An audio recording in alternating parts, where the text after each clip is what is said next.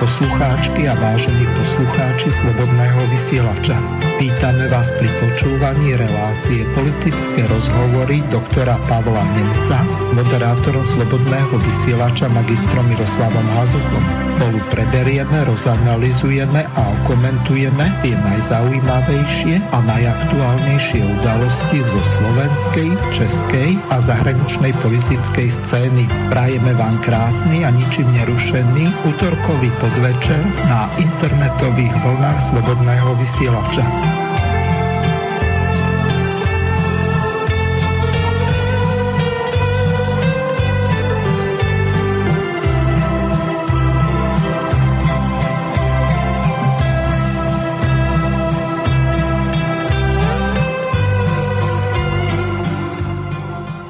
Vážené a milé poslucháčky a poslucháči, prvýkrát sa stretávame s pánom doktorom Nemcom v jeho politických rozhovoroch.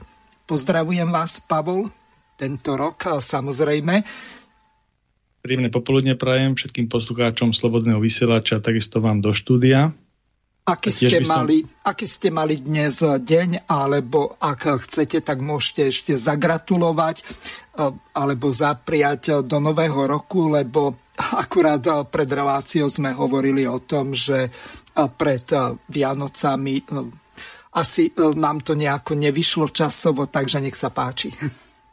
Tiež som si na to spomenul, že sme to minule troška tak usekli v rámci toho, že sme sa zarozprávali, takže teraz by som to chcel využiť na začiatku relácie a popriať našim vzácnym poslucháčom Slobodného vysielača aj tejto relácie všetko dobré do nového roku 2022, aby bol ešte lepší a úspešnejší ako tie doby minulé a roky minulé, a takisto aby bol taký už bez covidový, bez tých represívnych a diskriminačných opatrení. Ja veľmi si to prajem a to želám aj tomuto štátu a aj svetu. Ja si želám, aby Mikas a Matovič a Lengvarsky začali rešpektovať nálezy ústavného súdu, ale to asi tak ľahko nepôjde. Ale dobre by bolo, keby ste povedali našim poslucháčom, čomu sa chcete v dnešných politických rozhovoroch s doktorom Pavlom Nemcom venovať. Takže, Pálko, o čom bude dnešná relácia? Troška by sme prebrali tú geopolitiku, pretože sa tu diali zaujímavé veci, hlavne v posovetskom priestore, v takých dvoch oblastiach, takže povenovali by sme sa dneska Kazachstanu a udalostiam, ktoré sa na začiatku alebo prvých januárových dňoch tohto roka udiali, troška ich rozanalizovali a takisto by sme potom v druhej časti relácií povenovali rusko-ukrajinskému napätiu a troška aj postojov jednotlivých aktérov v širšom kontexte, to znamená Európskej únie a Spojených štátov alebo Západu k tejto problematike. Mm-hmm. Vy ste navrhli, aby sme tam dali jednu ukážku tej kazachskej demonštrantky. Neviem, do akej miery naši poslucháči ešte rozumejú po rusky, hovorila celkom slušne. Takže si to vypočujeme. Я не побоюсь, я отжила свою грёбаную жизнь. Я хочу, чтобы мои дети за границу, самые мои светлые наши головы убежали за границу. Почему? Потому что нет здесь житья. Но когда он сказал, что он воюет против бандитов, он назвал нас бандитами, против террористов. Мы не бандиты, мы не террористы, мы сами участники этого митинга. Всему миру распространите, что в нашем Казахстане процветает коррупция. У нас Казахстан превратился в частное предприятие. No takže, kde v kapitalistickom svete neexistuje korupcia, tak ja jediný taký štát nepoznám. Čiže ak niekto začína rozprávať o tom, že existuje korupcia a že tí, ktorí sú pri moci, tak rozkrádajú, tak to je ako cez kopírať zo Slovenska. Veď Matovič na základe toho, že oblepil Slovensko billboardami, že Fico ukradol 3 miliardy na korupcii, tak v podstate, keď k tomu ešte pripočítame nejaký výlet do Kán a do Nikózie na Cyprus, tak to úplne našim voličom stačilo. Palko, ako vy to vidíte? Čo sa vlastne podľa vášho názoru udialo na tej Ukrajine? Pardon, v Kazachstane, aby som bol presnejší, lebo k Ukrajine možno, že sa dostaneme neskôr. Áno, však samozrejme, že korupcia je všade na svete, ale teraz by som ostal v tom kontexte Kazachstanu a Slovensku sa budeme venovať v iných reláciách. Takže v tom Kazachstane alebo v Štelkove, ten postsovietský priestor, aby sme zadefinovali len tak krátkych faktoch, je vlastne priestor, ktorý ostal po bývalom Sovietskom zväze, ktorý sa v roku 1991 rozpadol na 15 samostatných štátov. Malo to svoju dynamiku, ten rozpad bol niečom koordinovaný, niečom živelný, ale v zásade vzniklo 15 štátov, ktoré 3 z nich pobalské, to znamená Litva, Lotyšsko, Estonsko, sa stali neskôrším vývojom členmi Európskej únie a Severoatlantickej aliancie a zvyšné štáty ostali buď v rámci spoločenstva nezávislých štátov zaradené, alebo potom z toho vystúpili, alebo sa z toho nezúčastnili a dostali sa do nejakých rôznych tých buď vojenských, alebo ekonomických združení v rámci postsovietského priestoru medzi sebou. Jednotlivé také pakty pozakladali, ale extrateritoriálne sa nejakým spôsobom neviazali. A potom ešte v roku 2008 dva takéto štáty z toho postsovietského priestoru, to bola Ukrajina a Gruzínsko, v rámci určitých rokovaní so Severoatlantickou alianciou, tak Severoatlantická aliancia deklarovala po ich záujme, že s nimi niekedy v budúcnosti v podstate počíta s nejakým eventuálnym vstupom bez nejakého zadefinovania. Tak toto je zatiaľ momentálny stav z hľadiska nejakej tej geopolitiky hospodárskej obrannej. No a čo sa týka samotného Kazachstanu. Kazachstan je veľká krajina, v rámci toho postsovietského priestoru naozaj obrovská, má nejako cez 2 milióny kilometrov štvorcových a takisto má aj pomerne riedko osídlená, má okolo 19 miliónov obyvateľov, ktorí žijú hlavne na vidieku, má dve veľké mesta, jedno z nich je hlavné mesto, to je bývalá, teda Astana, teraz sa to volalo, alebo donedávna sa to volalo, myslím, že do piatku Nursultan. A potom majú ešte druhé také veľké hlavné, také druhé mesto, ktoré bývalo aj do roku 1997 hlavné mesto Kazachstanu, a to je Almata. Takže to sú také dve hlavné centrá mestské Kazachstanu a zvyšok je viac menej na tom vidieku, ešte samozrejme aj nejaké menšie mestečka, a to sú také miliónové mesta obidve.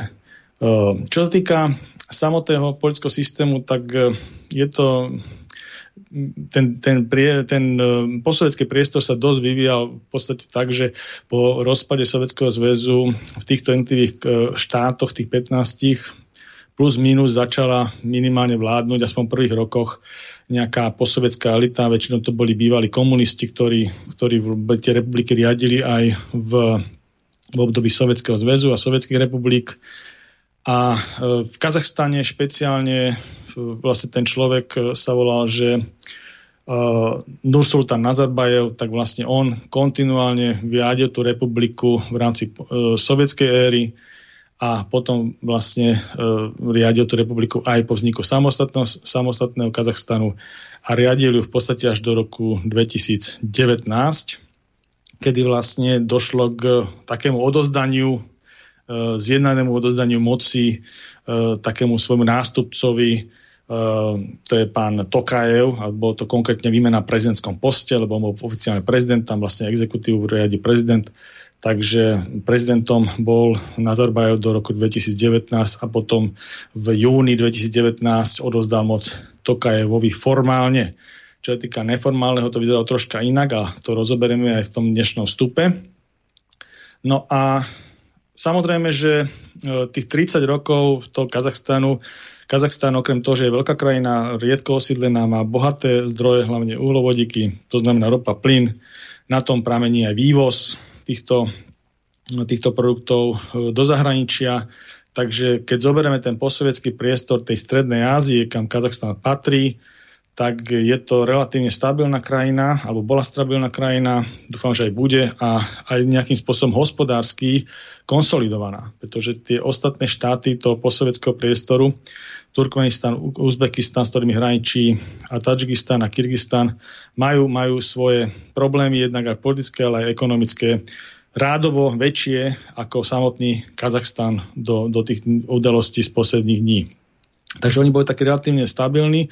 A tiež treba povedať, že tým, že tak dlho tam vládla vlastne tá vetva toho Nazarbajeva, alebo jak oni hovoria v tom ich význame ako keby klan Nazarbajevov, pretože je to taká klanová republika, kde je asi takých 20 silných rodín, tak vlastne, že to hospodárstvo alebo to bohatstvo toho štátu je veľmi nerovnomerne rozdelené.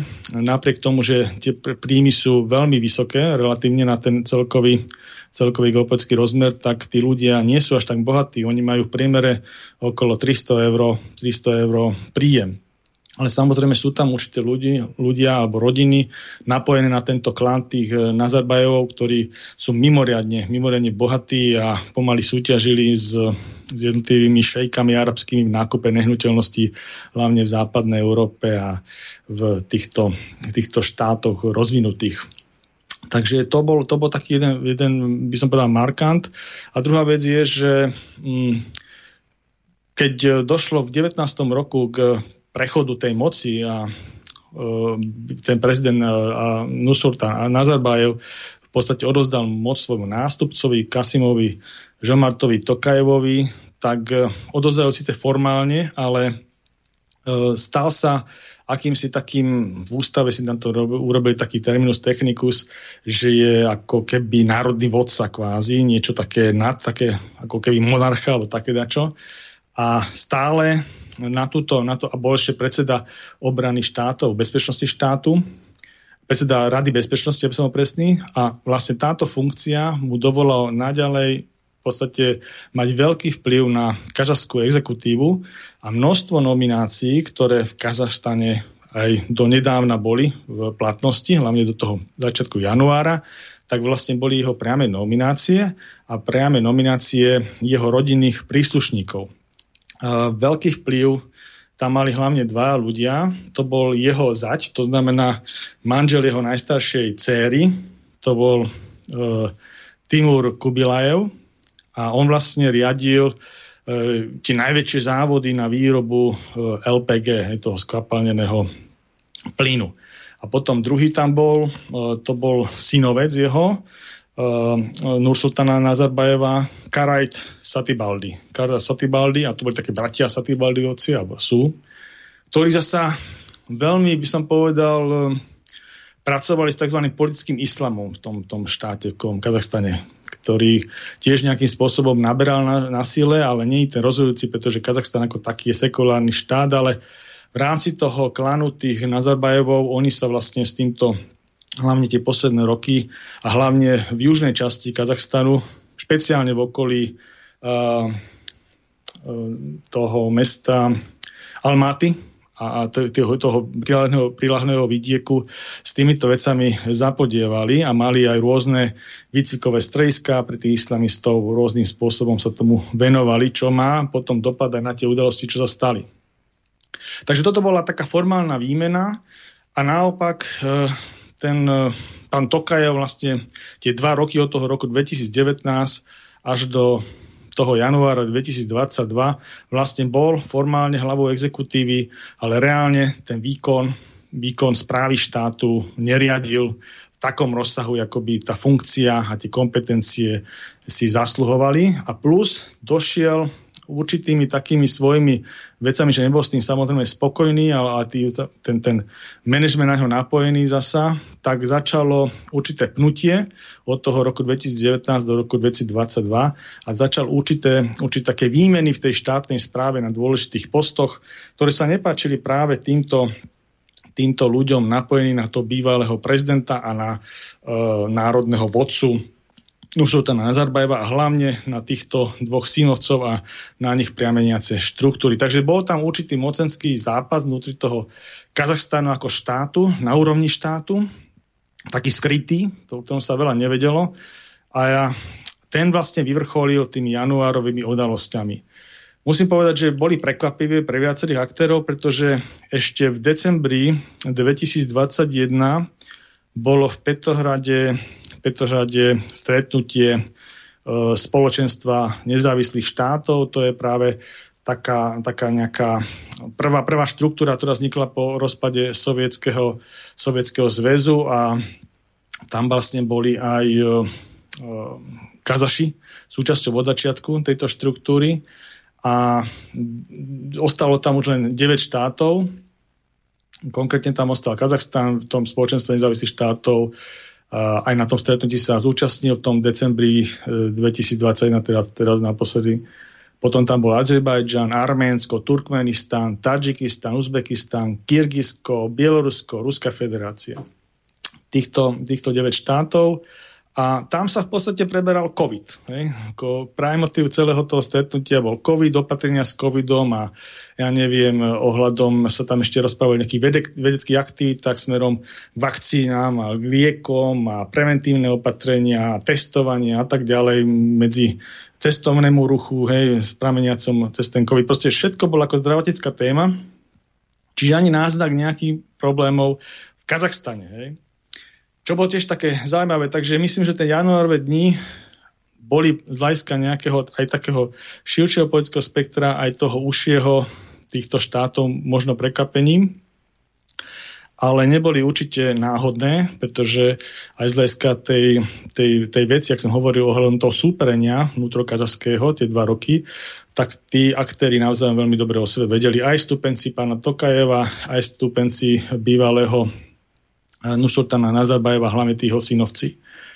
A prebehal tam ten tichý boj, ktorý potom vyeskaloval v tom, že vlastne je zrejme, dá sa to aspoň predpokladať, že tá rozbuška toho celého januárového diania bola zdvihnutá cena toho kvapalného plynu o nejakých 12 centov, čo samozrejme v kontexte, keď zarábate v priemere 300 €, tak je dosť veľa a v krajine, kde sa treba kúriť a tak ďalej, tam veľká spotreba na tom, aj z hľadiska dopravy a tak. Takže bola to pre nich zásadná citeľná zmena cenová a tento podnik a vôbec celú tú výrobu LPG riadi vlastne jeden z tých synovcov toho Nursultana Nazarbajeva. Takže tam predpoklad, že bolo to cieľne vyvolané, ale tento nepokoj. A ľudia okamžite vyšli spontánne do ulice, proste s tým, že je to problém a tak ďalej. A v rámci toho, tých mítingov, ktoré nastali, tam došlo k určitému násiliu, ktoré bolo ale veľmi špecifické násilie a bolo neskutočne brutálne oproti tomu, ako vyzerajú tie bežné mítingy, jak ich poznáme my a v tom kazachskom prostredí proste tie prvé stretnutia tých občanov prebiehali, lebo tam boli dosť veľké niekoľko tisícové davy, ale nebolo žiadne násilie a potom zrazu došlo až k vraždeniu zasahujúcich policajtov alebo teda tých bezpečných štruktúr a veľmi brutálnym spôsobom urezanie hlavy a tak ďalej. Takže to bola niečo, čo proste bolo úplne mimo reál. A to by skôr vyzeralo na to, že je tam podozrenie na to, že tam boli práve nejakí vycvičení tí ľudia a je tam veľké podozrenie, že to z tých islamských skupín, však to sa už zrejme v rámci už vnútrokazachského vyšetrovania bude ďalej vyšetrovať.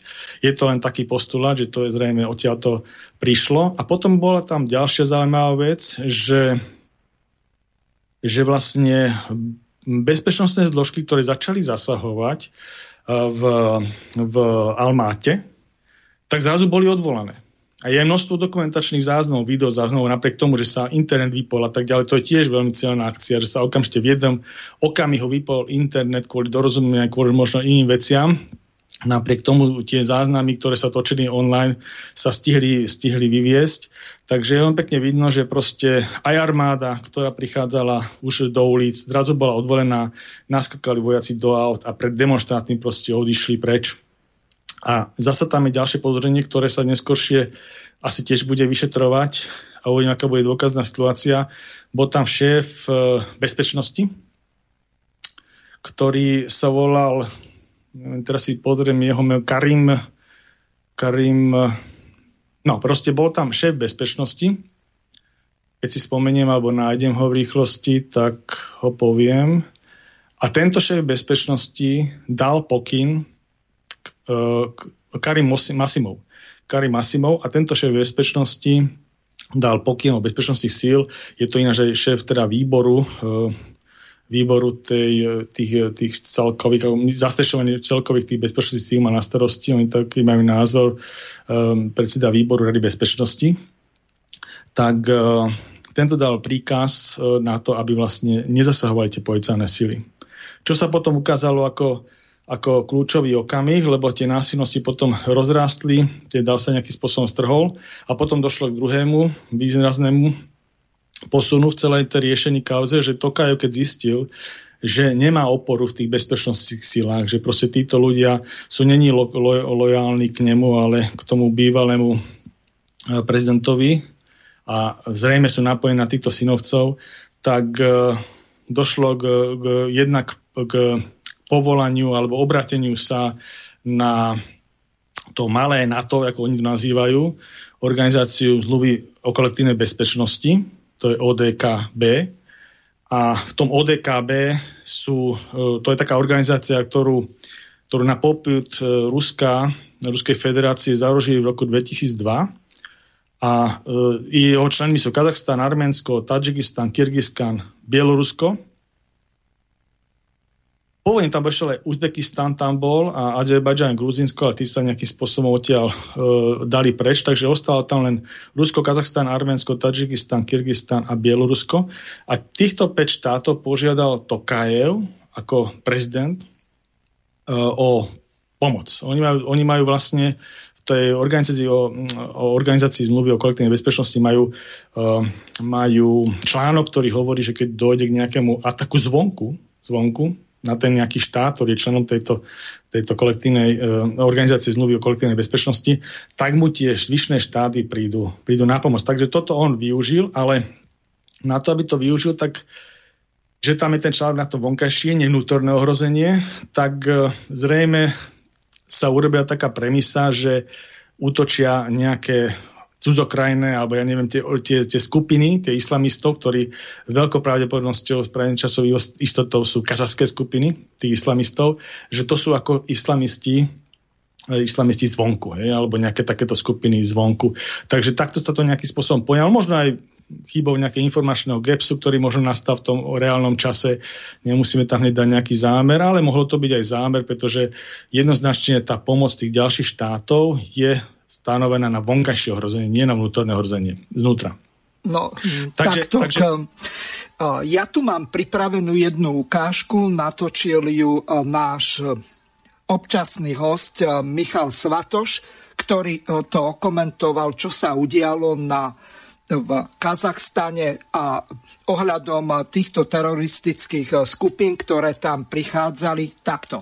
Do pořadu MAP 1075, ve kterém vám odhalíme pozadí operace Jusan, při které americké tajné služby kryly přepravu teroristů z oblasti Sýrie, islamistických teroristů do dnešního Kazachstánu. Takže operace Jusan znamená přeloženo do češtiny hořký peliněk. Tuto tajnou operaci prováděli společně kazašské a americké tajné služby od roku 2018 a cílem operace Jusan nebo operací typu Jusan, ono jich bylo víc, přepravovali se i z Afganistánu, takže budeme hovořit pouze o této operaci ze Sýrie. Jusan byl dopravovat do Kazachstánu zejména ze Sýrie bojovníky islámské teroristické organizace ISIL, kterou si určitě pamatujete, před 5-4 lety byla velmi aktivní a způsobila tu syrskou uprchlickou krizi, kazašského původu i s jejich rodinami. Tito kazaští bojovníci se předtím v Sýrii zapojili na straně teroristické organizace ISIL do boju proti syrskému režimu a ruským silám, které tam poslal Putin. Vysoký představitel kazachského státního aparátu tajných služeb a expert na operace tajných služeb a teroristů Erlan Karin, který je považován nebo byl považován za jednoho z horkých favoritů na budoucího kazachského vládce, o těchto záležitostech spojených s operací Jusan a dalšími jednal 7. října, to datum si pamatujte, bude důležité, roku 2021 se členy organizace Jamestown. Tuto organizaci Jamestown založili před 10 let přední členové CIA s původním cílem poskytovat podporu a zázemí pro přebíhání a nábor agentů ze sovětské KGB. Za léta své existence se organizace Jameson změnila na přední analytické pracoviště prošpikované bývalými řediteli CIA, US generály a dalšími specialisty US Deep State a jeho předních světových spojenců. Kazašský politik Erlan Karin při jednání s těmito lidmi z organizace Jameson 7. října 2021 ocenil spolupráci kazašských tajných služeb při evakuaci kazašských bojovníků ze Sýrie do Afganistánu a řekl, že se kazašské tajné služby, armáda i diplomaté díky operaci Jusan od Američanů hodně naučili a že jim děkuje. Erlan Karin také při rozhovoru projevil značné znalosti o jednotlivých kazašských teroristických skupinách, které operují v tamním prostoru. Při jednání jmenoval tyto hlavní organizace kazašských islamistických teroristů: Jamaat Imam al-Bukhari, Unie islámského džihádu a Jamaat Ansarullah. A zdůraznil, že, a teď poslouchejte dobře, v současné době tyto organizace nepředstavují pro Kazachstán žádnou hrozbu. Já to pro jistotu zopakuji. 7.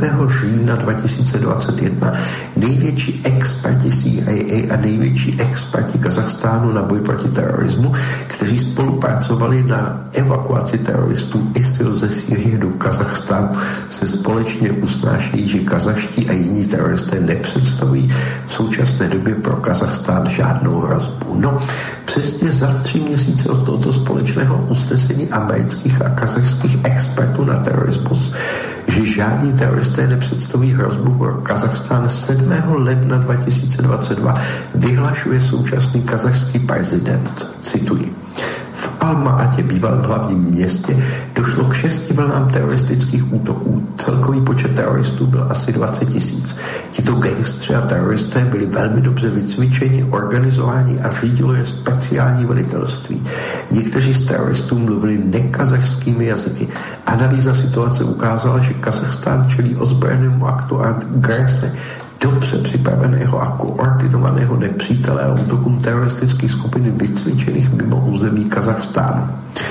A aby to nebylo tak jednoduché, 5. ledna na začátku nepokojů odvolává současný kazachský prezident Tokajev svého osobního pobočníka a experta na tajné služby Erlana Karina, který se před 3 měsíci účastnil onoho jednání s organizací Jameson, zbavil Erlana Karina povinnosti vykonávat jeho povinnost, zbavil ho jeho povinnosti vůči prezidentovi Kazachstánu a teď to přijde, jmenoval ho státním tajemníkem Kazachstánu, který podle kazachského práva, podle kazachské ústavy vypracovává návrhy týkající se domácí a zahraniční politiky a koordinuje aktivity v oblasti sociálních a kulturních otázek a přijímá diplomaty. Tak nevím, jestli to je povýšení nebo ponížení, je to velmi zajímavé. Rozhodně se nedá říct, že je to jednoznačné povýšení.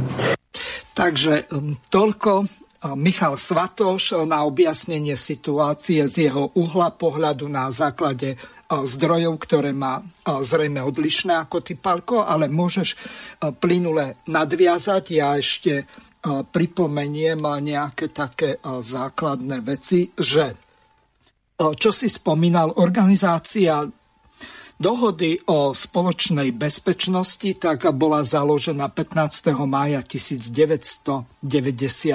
To znamená, že čo chvíľa bude 30 rokov, čiže nie v roku 2002, ale ja nie som tu na to, aby som ťa kontroloval z historických znalostí, ale pokiaľ naši poslucháči si dajú do Google organizácia dohody o spoločnej bezpečnosti, tak to tam nájdu.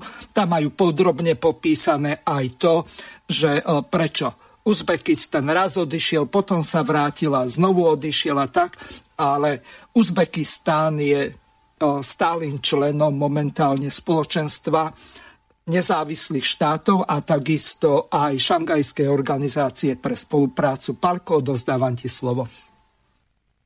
Dobre, však čo sa týka toho založenia, ja tu mám v poznámkách 2002, ale keď ste to vo Wikipédii, tak môže to len nejaký preklep. Takže vrátim sa k tomu, vlastne došlo k povolaniu jednotiek, tejto organizácie zmluvy o kolektívnej bezpečnosti a v rámci toho tam došli tie kontingenty, ktoré nejakým spôsobom, treba povedať, že Rusi tam ešte majú svoju základňu na Bajkonure, majú dlhodobo prenajatí na kozmické lety, túto základňu na území Kazachstanu, ktorú si aj samostatne strážia, takže tu si posilnili v rámci iného kontingentu to stráženie počas tých prvých januárových dní, ale ten kontingent na základe tej výzvy Tokajeva, tak to bolo okolo 3000 do 3000 vojakov, špecialistov, ktorí vlastne došli nejakým spôsobom zaistiť tú moc. A potom vlastne ešte medzičasom vlastne Tokajev odvolal vládu, odvolal toho Karima Masimova a ešte niektorých tých dôležitých funkcionárov. No a pomerne rýchlo sa podarilo zastabilizovať tú situáciu. Čo sa týka toho príspevku, podľa tých mojich informácií, čo mám, tak ten kontingent by zrejme do tých 2 týždňov od dnešného dňa mal z toho Kazachstanu odísť. Takže podľa tých najnovších informácií tá situácia stabilizovaná v meste aj v Almáte. Dokonca tam niektoré obchody sa otvárajú, takže uvidíme, či to bude. A tiež to vychádza z toho, čo som ja hovoril, že tí islamisti, je tam veľké podozrenie, že to sú vlastne tí kazachské zdroje. Nie je to, že by to mali byť cezhraničné, jak hovoril pán v príspevku. A to, že vlastne veľmi rýchlo odchádzajú, teda uvidíme do tých 14 dní, keď odídu, tak to bude tiež jeden z dôvodov, že vlastne sa ako keby vylúčilo v rámci toho vnútroštátneho vyšetrovania nejaký ten cudzí vplyv. Ale samozrejme, pri tých islamických skupinách oni pôsobia cezhranične úplne štandardne, takže aj mnohí bojovníci v Sýrii mali rôzne občianstva, treba povedať aj občianstva západných štátov, alebo v Iraku.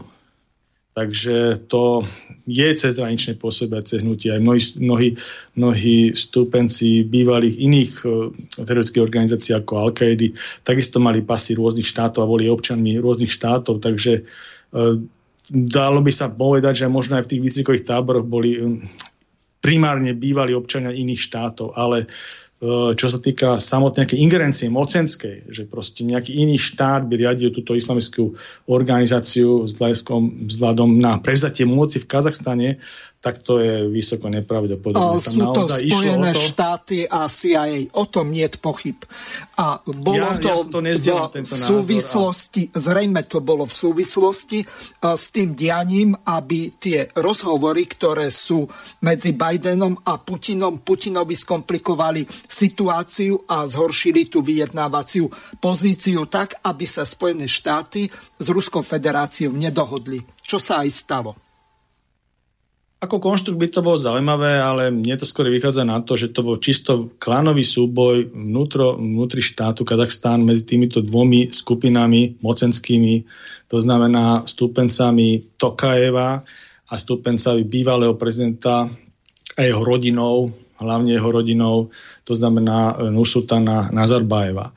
A vlastne výsledok toho celého zrejme povedie k tomu, že keď došlo k tej pomoci tej organizácii zmluvy o kolektívnej bezpečnosti a ako keby, keď došli tí zástupca tých vojsk z tých štátov v podstate stabilizovať situáciu, tak dá sa to chápať, že vlastne podporí Tokajeva v tom, aby sa stal teda tým lídrom a šéfom tej exekutívy nielen formálnym, ako v roku 2019, ale reálnym, praktickým a vlastne on mal tú schopnosť za ten Kazachstan konať a aj smerom k ním, aj smerom dovnútra. Takže posilnil jeho pozíciu a myslím si, že uvidíme, jak bude stabilná, lebo samozrejme jedna vec je takéto hrádky, aké sú tie mocenské v rámci jednotlivých skupín. Druhá vec je to obyvateľstvo a tie problémy, ktoré tam reálne majú. Myslím, že to pani do týchto vecí aj s tým, čo rozprávala s tou korupciou, asi nezasahovala, ale cítila to a rozprávala to, čo ona nejakým spôsobom cítila.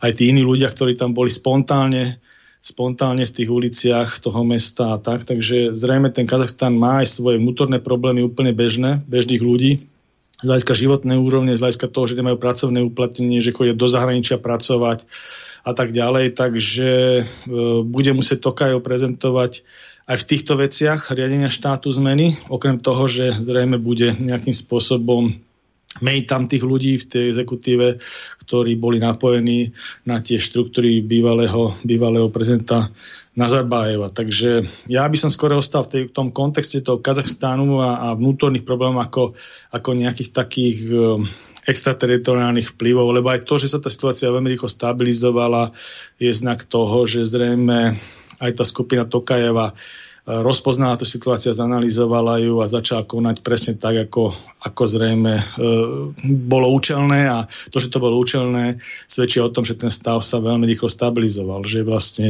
dneska v tých uliciach, aj v tých veľkých miest, Astany a Almaty nie sú nejaké nepokoje alebo také, ako boli sme svedkami v tých prvých dňoch okolo Troch kráľov. Vyslovene že tam dokonca myslím, že okolo 8 000 ľudí bolo zranených a 160 zatiaľ bolo ako mŕtvych. Hej. Tak to bol naozaj veľmi, veľmi silný nepokoj v tých uliciach. Mm-hmm.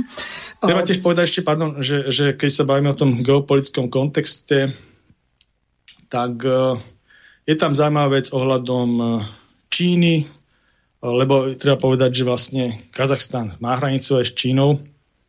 Ono, hovorí sa o tom vplyve Číny, hlavne z hľadiska biznisu v tejto Strednej Ázii a celkové v Rusku a na ďalekom východe ruskom tej penetrácii, čo je dosť výrazná, lebo Čína je silná ekonomika, je to druhá už najsilnejšia ekonomika, má našlapnutý na ďalší rozvoj, takže skutočne penetruje aj biznisovo do týchto štátov. Treba povedať ďalšia vec, že tieto štáty, hoci sú sekulárne, ale majú tam dosť vplyv taký konfesijný prvok silný v nich, takže a Čína sú zasa komunisti. A treba povedať, že Kazachstan na hraniciach s Čínou má práve, alebo Čína na hraniciach s Kazachstanom má práve tú urgujskú menšinu, ktorej sa tak správa dosť nepatrične, čo sa kritizuje na západe, a vidia to aj tie stredoazijské republiky posvetského priestoru, takže dokonca aj tento Karim Masimov, ktorý vlastne bol zatknutý a bol ten Nazarbajevov človek v bezpečnosti, vo výkone bezpečnosti, tak bol Urguj v podstate pôvodom. Hej. Takže oni majú veľmi rezervovaný vzťah z hľadiska Číny ako takej. Čína skorej potom z hľadiska tých nejakých rozvojových aktivít, okrem bežného obchodu, tak snaží sa, napríklad teraz došlo k dohode Číny a Afganistanu a Pakistanu a chce tam robiť železnicu a urobiť si veľký prístav, ďalší veľký prístav v oblasti Pakistanu, a myslím, že presne sa to volá, že Gwadar Port chce proste obísť v rámci tých plavebných trás Singapur a dostať sa vlastne tak na otvorené more. Treba povedať, že aj keď sa pozerám do prvej desiatky svetových prístavov z hľadiska výmenného obchodu, tak Čína má v prvej desiatke v podstate 7 svojich prístavov a práve je tam druhý najsilnejší, sú tam len 3 iné, je tam Singapur, ako to je druhý najväčší prístav, obchodný prístav, o tom sa bavíme. A potom je tam Busan, to je Južná Korea, a potom je tam ešte Hongkong, čo je vlastne tiež, ale je tam ešte Rotterdam. Takže 3 prístavy, prvé desiatke svetových prístavov na transport obchodu sú nečínske, zvyšok je čínskych, a Singapur zrejme chcú takýmto spôsobom Číňania posunúť nižšie a urobiť si vlastný ďalší prístav. Takže dá sa povedať, že troška chcú expandovať leska aj svetového obchodu, a z hľadiska toho obchodného, tak vlastne tú čínsku železnicu chcú ťahať cez Afganistán, dohodli sa aj so súčasným Talibanom a dohodli sa aj s Pakistanom, tak som vedavý, že kedy bude ten dátum realizácie.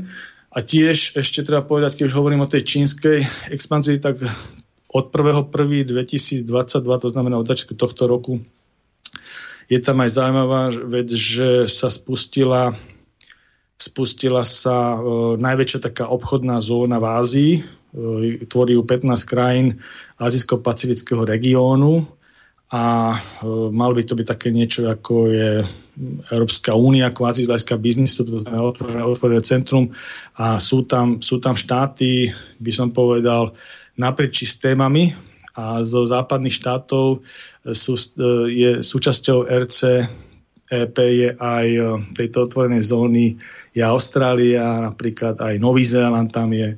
Takže sú tam ešte Indonézia, Filipíny, Vietnam, taký z tých Japonsko, tam je dokonca Južná Kórea, Laos, a Malajzia, Singapur a tak ďalej. Takže je to obrovský trh, okolo 2,2 miliardy obyvateľov. Takže Čína sa takýmto spôsobom poisťuje z hľadiska biznisu, obchodu, pracuje na tom, ale vravím, že z hľadiska tej penetrácie smerom k tomu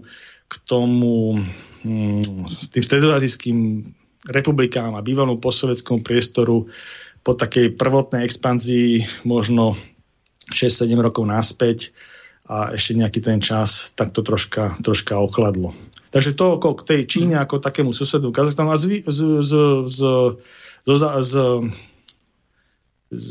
z druhej strany vlastne Kazachstán zo severu má obrovskú hranicu s Ruskou federáciou. Ja som sa chcel ešte vrátiť k tým protestom a vysvetliť našim poslucháčom, že čo sa tam vlastne stalo. Obyvatelia jedného regiónu, v ktorom sa najviac ťaží ropy, ktorý sa nazýva Magnistav, tak obyvatelia dvoch pomerne veľkých miest Žanaozen a Aktau sa zbúrili proti tomu, že v podstate od 1. januára 2022 tak Republikové ministerstvo Kazachskej republiky pre energetiku začalo tvoriť ceny trhovo, čiže došlo k liberalizácii trhu a tie ceny stúpli na viac ako dvojnásobok, čiže tí ľudia, ktorí v podstate tankovali to LPG, čiže ten skvapalnený plyn do tých svojich aut, ktoré jazdia na plyn, tak v podstate im sa dvojnásobne zvýšili ceny. To je tak, ako keby u nás, čo ja viem, z 1,5 eura to stúplo na 3 eura, tak to by asi tých motoristov šľak trafil. A zrejme podobná bola situácia aj tam, že boli masové protesty a na základe tých masových protestov tak došlo k tej deliberalizácii. To znamená, že opäť sa tam zaviedli tie štátom regulované ceny a došlo k masovému poklesu tých cien. Čiže tým pádom tie demonštrácie sa ukľudnili, lenže na druhej strane, ako Michal Svatoš správne to opísal, tak došlo k tomu, že 20 000 tých džihadistov sa dostalo tam, alebo už boli ako spiace bunky, ktoré čakali na príkaz a urobili tam farebnú revolúciu, ktorá bola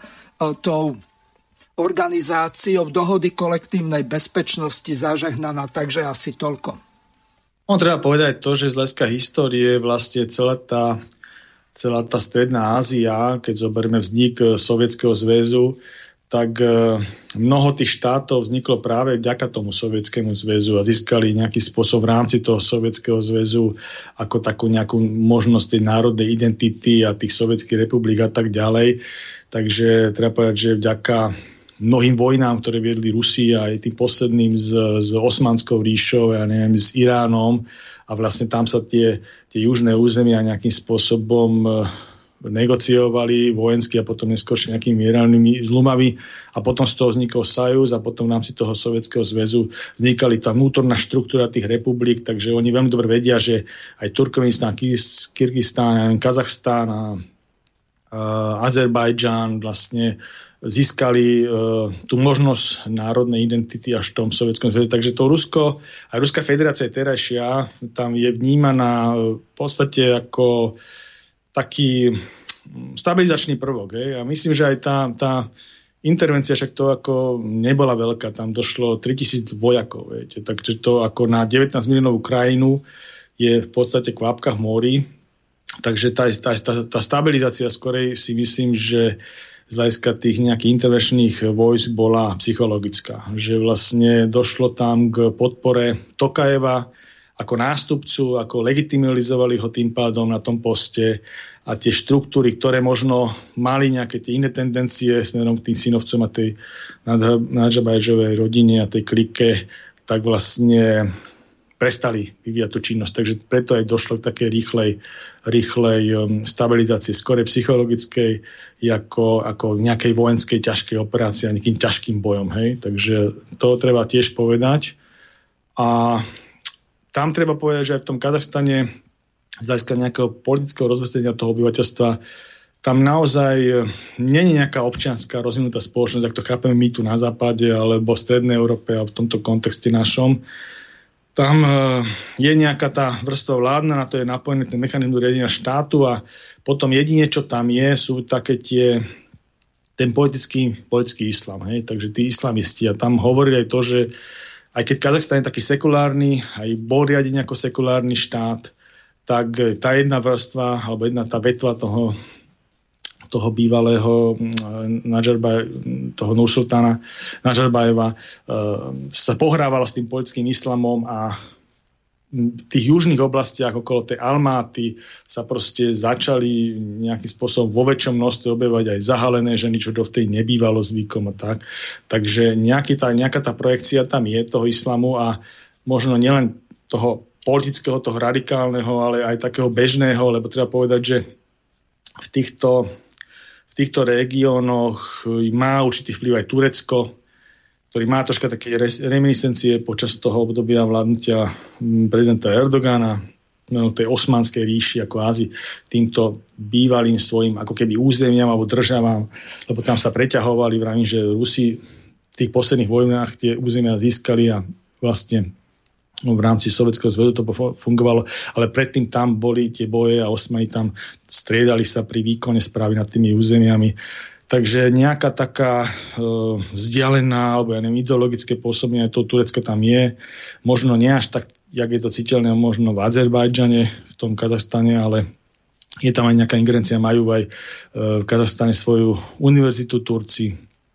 Takže ako takú kvázi náboženskú, islamskú, takže ako aj toto treba v tomto, ale nepovedal by som, že v tomto konflikte to hralo nejakú významnú úlohu. Ja skutočne to čítam tak, že to bolo súperne kryto klanových štruktúr, ktoré majú nejakým spôsobom vplyv na moc, mali ju paralelne a bojovali o to, kto bude ten hlavný. Dobre, asi sa posunieme trošku ďalej k domácej vnútropolitickej situácii. V podstate tento týždeň prebiehajú veľmi burlivé diskusie na sociálnych sieťach. Do niektorých som sa ja, nedaj boh, alebo nejakým nedopatrením zaplietol. A niektoré veci by bolo potrebné dať na pravú mieru. Robert Fico mal veľmi tvrdé vyjadrenie k Petrovi Pellegrinimu ohľadom toho, že unikol, tak ako z tej chaty, záznam nejaký, ktorý v podstate bol mimo vysielania nahratý, kde pritakával Pellegrini na niektoré Budajové slova, čo do ružova alebo do červena rozpálilo Fica, kde povedal nasledovné. Po tom, čo som dnes videl neformálny rozhovor Petra Pellegriniho a Eštebáka Budaja v televízii Markíza, by som mohol skákať od nadšenia. Ale žiaľ som smutný, že v politickej kuchyni Smeru vyrástli takíto falošní ľudia s najvyššími ambíciami. My v Smere dobre vieme, že Petra Pellegriniho a Hlas to veľmi ťahá k spolupráci napríklad s takými ľuďmi ako je Matovič alebo Kolár. Ale že bude Peter Pellegrini nazývať ľavicového voliča dezolátom alebo extrémistom, toto by som veľmi ťažko pripustil. Rád by som sa teraz veľmi osobne prihovoril priamo k Petrovi Pellegrinimu. Peter, títo ľudia, ktorých nazývaš dezolátmi alebo extrémistami, urobili pre teba všetko, čo mohli urobiť. A vďaka ním si dosiahol v Smere takú kariéru, o akej sa ti ani len nesníva. To, že títo ľudia majú iný názor na niektoré veci, ako je napríklad politika Spojených štátov, ako sú migranti, alebo akákoľvek iná téma, ťa ešte neoprávňuje, aby si ich nazýval dezolátmi. Sú to ľudia práce, tej minulej alebo súčasnej. Platili dania odvody, alebo platia teraz. A možno urobili pre Slovensko podstatne viac ako ty. Títo ľudia si určite zaslúžia úctu a rešpekt. A teraz si vypočujeme síce dosť nekvalitný záznam, ale bolo to nahraté na mobilný telefón. Je to na YouTube kanále, takže môžete si to pozrieť aj s obrazom. Snažil som sa niektoré časti nejako zvýrazniť, lebo to zanikalo. Bolo tam štrnganie všeličím možným lyžičkami od kávy a tak. A samozrejme chodilo sa tam. Čiže nejaká taká takmer krčmová atmosféra, tak sa ospravedlňujem za nižšiu kvalitu zvuku, ale nedajú sa robiť zázraky. Takže teraz si vypočujeme to, že kde, a veľmi pozorne, vážení poslucháči, počúvajte, kde povedal Peter Pellegrini to, z čoho ho obvinil Robert Fico. Stanovil, že ako predseda vlády to nedovolím predložiť, keď protiústaví územnú celistvo, suverenitu krajiny, cudzie vojska. To som v 2019 hovoril, že ja som sa neodklonil od postoja. Otázka je, či sa tam dá ešte vôbec niečo vynegociovať, alebo je to definitívne zrejme, nie? No, tak aké cudzie vojska? Tak buď sme spojenci, alebo sme nepriedne. NATO áno, že my máme tu nejakú, aj voľajnú rok máme takú. Nie je to taká bojová jednotka, ale taká veľká. Ja vítam toho, že ste prehodili výhybku a nechcete sprevádzať. Nechceme akurát, že takýmto postupným našim rozvážnym spôsobom sa vykostíme ešte o ďalších 5%. Povieme? Ale to sú dezoláti, tak čo už s nimi robíte?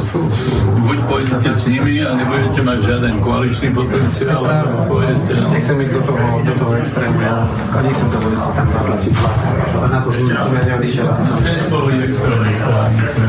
Ich týček, ja som sa snažil umierne fungovať a neodišiel som preto, aby som sa tam zvrátil, hej?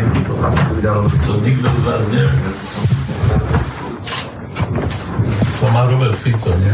Jasne, vlastne sa ťažko bojuje nám, keď on môže z každého okresu poslať autobus a ho zaplatiť. A keď zoberíte, že 70 okresov, 40 ľudí je v autobuse, máte 2600 demonstráciu hneď krásnu vlastných ľudí. No ale tam, ako platíme politické strany, tak neplatíme podľa mňa nič na Slovensku. A tak to je umil. No, tak akože, nepamätám si, koľko máte vy na tuším 9 miliónov, nie? Slováci robia politiku za 5 prstov a tak aj potom vyzerá. No, ale dobre, on nemyslí poslancov a ministrov, hej, lebo... Nemyslí ministrov, no, to sú smiešne zaplatené. Ministri majú rôzne platy, ale poslanci nemajú nejaké podpriemerné, ale keď to porovnáte napríklad s Českom, tak Česi majú oveľa menej na hlas pre politickú stranu, ako máme my. Však Igor Matovič nevedel minúť furt tých 7 miliónov, čo za každým dostal. A Smer dostal za ten výsledok 83 poslancov 20 miliónov eur. 20 miliónov eur, to je už žiadna pamäť. To sa dá veľká strana na to viesť. Okay. A nedá sa povedať, že by zakladali Friedrich Ebert-Stiftung a Konrad Adenauer-Stiftung. Ja práve všetkým odporúčam, aby sme urobili zmenu zákona tak, aby strany boli povinné robiť výchovu a vzdelávanie. Lebo tí ľudia, čo nám teraz pôjdu do komunálu, koľko tých školení absolvovali. A bude kandidovať, povedzme, 50 až 100 tisíc ľudí. Z komunálnej akadémie a takéto veci, nie? Určite. Ale myslím, že pokiaľ nie je vôľa, tak sa to nedá vynúčiť. Takže sa to bude robiť reálne, lebo každý to dá svojím zaplatí. To je dozrievanie tej politickej scény, ktorá má teraz také internet. A to je pravda, ktoré politické strany, keď už sú toho súčasťou, sa vykostia sami seba, hej, že by si znížili alebo niečo. Takže toľko Peter Pellegrini, Budaj a Kovačič ohľadom ich zákulisnej debaty pred reláciou. Paľko, postrehol si niečo také, kde by bol Pellegrini jasne povedal, že ľavicoví voliči sú dezoláti? Ja som to tam nepočul. Tak ja si myslím, že je to takom zaujímavá diskusia, možno výživnejšia ako tá samotná naostro, čo išla. Ale treba povedať, že tu na prebieha podľa môjho názoru súboj o voliča a každý sa chce nejakým spôsobom urobiť chrumkavejší, ako v skutočnosti je a tiež nejakým spôsobom. Ja mám rád jednoznačné politické vyjadrenia, názory, hodnoty a mali by tí ľudia tie hodnoty zastávať nielen keď sa zapne lajvka, ale samozrejme aj v nejakom neverbálnom styku bežnom, však nie úplne tým istým slovami v poriadku, ale nemalo by to byť také, že sa nejak tvárim pred kamerami alebo vo verejnom priestore a potom v skutočnosti nazývam tie mená úplne inak a z hľadiska hodnotového sa posunú niekde úplne inde a myslím, že je tam potom pozrenie z takej určitej faloše a farizejstva a prezentácie sa nejako inak. Čiže ja napríklad, čo tam bolo spomínané aj ohľadom tej zmluvy, ja akceptujem ľudí, ktorí si myslia, že by sme mali vystúpiť zo Severoatlantskej aliancie napríklad, alebo zastávať nejakú neutralitu a tak. Proste sú to legitímne postoje, ktoré, keď zastávajú, ja neviem, ľudia okolo pána Kotlebu a toho derivátu republiky, však oni dlhodobo to zastávajú, čiže keď sú teraz proti nejakej zmluve, čo chceme podpísať so Spojenými štátmi ako Slovenská republika, tak je to absolútne legitímne. A nie Slovenská republika, ale táto vládna koalícia a tá časť Smeru, ktorá sa momentálne hádá o to a vyvinuje, že oni niečo také podpísať nikdy nechceli. Nakoniec Danko ich usvedčil. Tam je ten rozdiel v tom, že vlastne na rozdiel od tej republiky, tak ten Smer v podstate, keby bol taký protiatlantický a proti NATO, ja neviem čo ešte, alebo tú neutralitu, tak v podstate oni tu už 20 rokov nejakým spôsobom participujú na tej moci, dokonca 12 rokov ako nosný prvok v exekutíve. Takže mohli dávno tieto veci zrealizovať, mohla to byť ich téma, mohli to urobiť a tak ďalej, alebo zdieť minimálne ten vnútropolitický spoločenský zápas o to a tak, ale nič také není. Takže oni, keď sa teraz tvária na nejakej tej vlne tých ľudí, alebo aj napríklad, je to aj, ktorých sú tieto, zastavujú tieto názory, tak je to naozaj také farizejské. Aj u Petra Pellegriniho, aj u Roberta Fica, lebo ja ich stále vnímam ako jeden celok. Proste Peter Pellegrini, hoci sa teraz tvári možno posledný rok nejako inak a snaží sa nejakým spôsobom odlíšiť, tak 20 rokov fungoval pod Robertom Ficom v jednom politickom subjekte a všetky funkcie, ktoré v podstate, ja neviem, od 20 rokov absolvoval, tie ministerské, poslanecké, predseda vlády, predseda parlamentu a tak ďalej. V podstate Robert Fico ho tam dával tých funkcií, hej, a tie nominačné ich nejakým spôsobom kruhy. Takže tam naozaj sa tvári, že to bolo niečo úplne iné a teraz ja som úplne iný človek, tak je to také ako zvláštne. A takisto aj Robert Fico tým, že nejakým spôsobom riadil trojnásobný premiér tú republiku, mal výrazný vplyv na exekutívu, dokonca raz bol v nejakom funkčnom období len sám ako politická strana vo vláde, takže mohol spraviť čokoľvek z týchto tém, mohol to zrealizovať, neurobil to. Takže je to také, že si myslím, že ten posun v politike nebude urobený v tejto krajine tak, že sa budú voliť takíto ľudia, takéto subjekty, ktoré proste sú subjektami minulosti. A naozaj by to malo byť nová politická reprezentácia vykreovaná z nových subjektov, z nových ľudí a bohužiaľ nedostáva ten priestor, bohužiaľ, no zatiaľ. Takže beží to na tej alternatíve máličko. Niečo to vyrojilo ohľadom tých digitálnych oligarchov smerom toho progresívneho Slovensku. Ten problém celého progresívneho Slovenska a týchto extrémnych liberálov, neomarxistov je ten, že tie témy tu nie je na Slovensku predajné. Oni síce navezujú na tie prúdy v tom širšom spektre napríklad Európskej únie alebo dajme tomu aj v tom americkom procese z tej demokratickej strany smerom tým progresívcom, ale na Slovensku témy LBGTI a proste stavba, ja neviem, štátu, gejov a lezieb a neviem, čo tam ešte majú tie drogy a takéto veci proste sú nepredajné väčšinou. Ten subjekt s takouto terminológiou nebude nikdy nosný subjektom tej poľskej exekutíve. Proste keď sa dostanú do parlamentu, sa dostanú, ale budú mať nejakých 7-8%, možno tam ani nedostanú. Takže je to taký proste problém a naozaj to nejaká lucidná, konzervatívna politická strana alebo také hnutie tu nemá nejakým spôsobom zatiaľ to politické vyjadrenie, ktoré by oslovalo práve tých voličov. No a čo týka tej súčasnej koalície, tak naozaj musím povedať, že zastávame problém opačný, že sú veľmi disharmonickí, veľmi nesúrodí, veľmi neskúsení a pokiaľ ten štát manažujú, jak ho manažujú v tej pandemickej kríze a v tých opatreniach aj v iných oblastiach, tak nešikovne by som povedal, ale tak nezodpovedne, tak tiež to nie je nejaká alternatíva nejakej bežnej alebo normálnej správy toho štátu.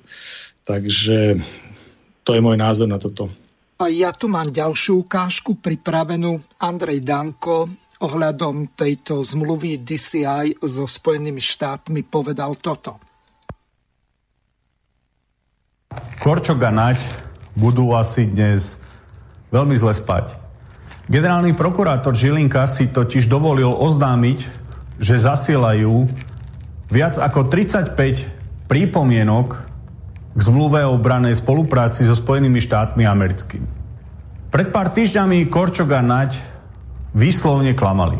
Tvrdili, že vyrokovali inú zmluvu, aká bola predmetom rokovaní v roku 2018.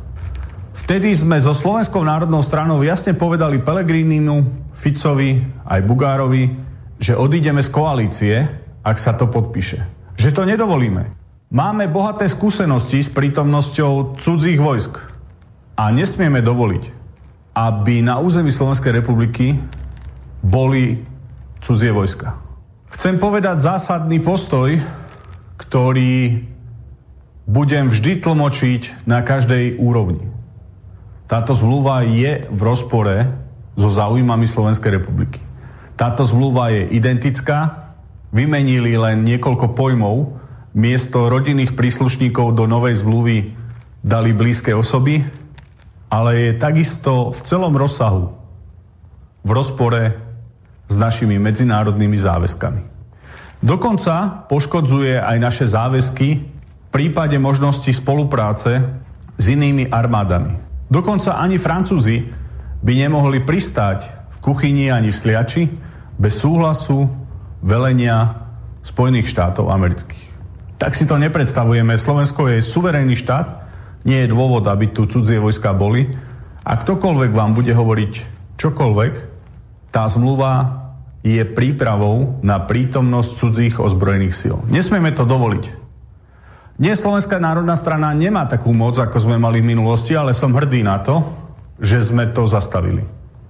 Chcem poďakovať generálnemu prokurátorovi, že urobil to isté a namietol nezákonnosť tejto zmluvy, hoď sám o sebe takú silu, akú mala SNS minulej vláde, nemá. Žiaľ Bohu, Sulík, Matovič a Kolár sa môžu rozhodnúť spolu s prezidentkou Slovenskej republiky, že ju podpíšu.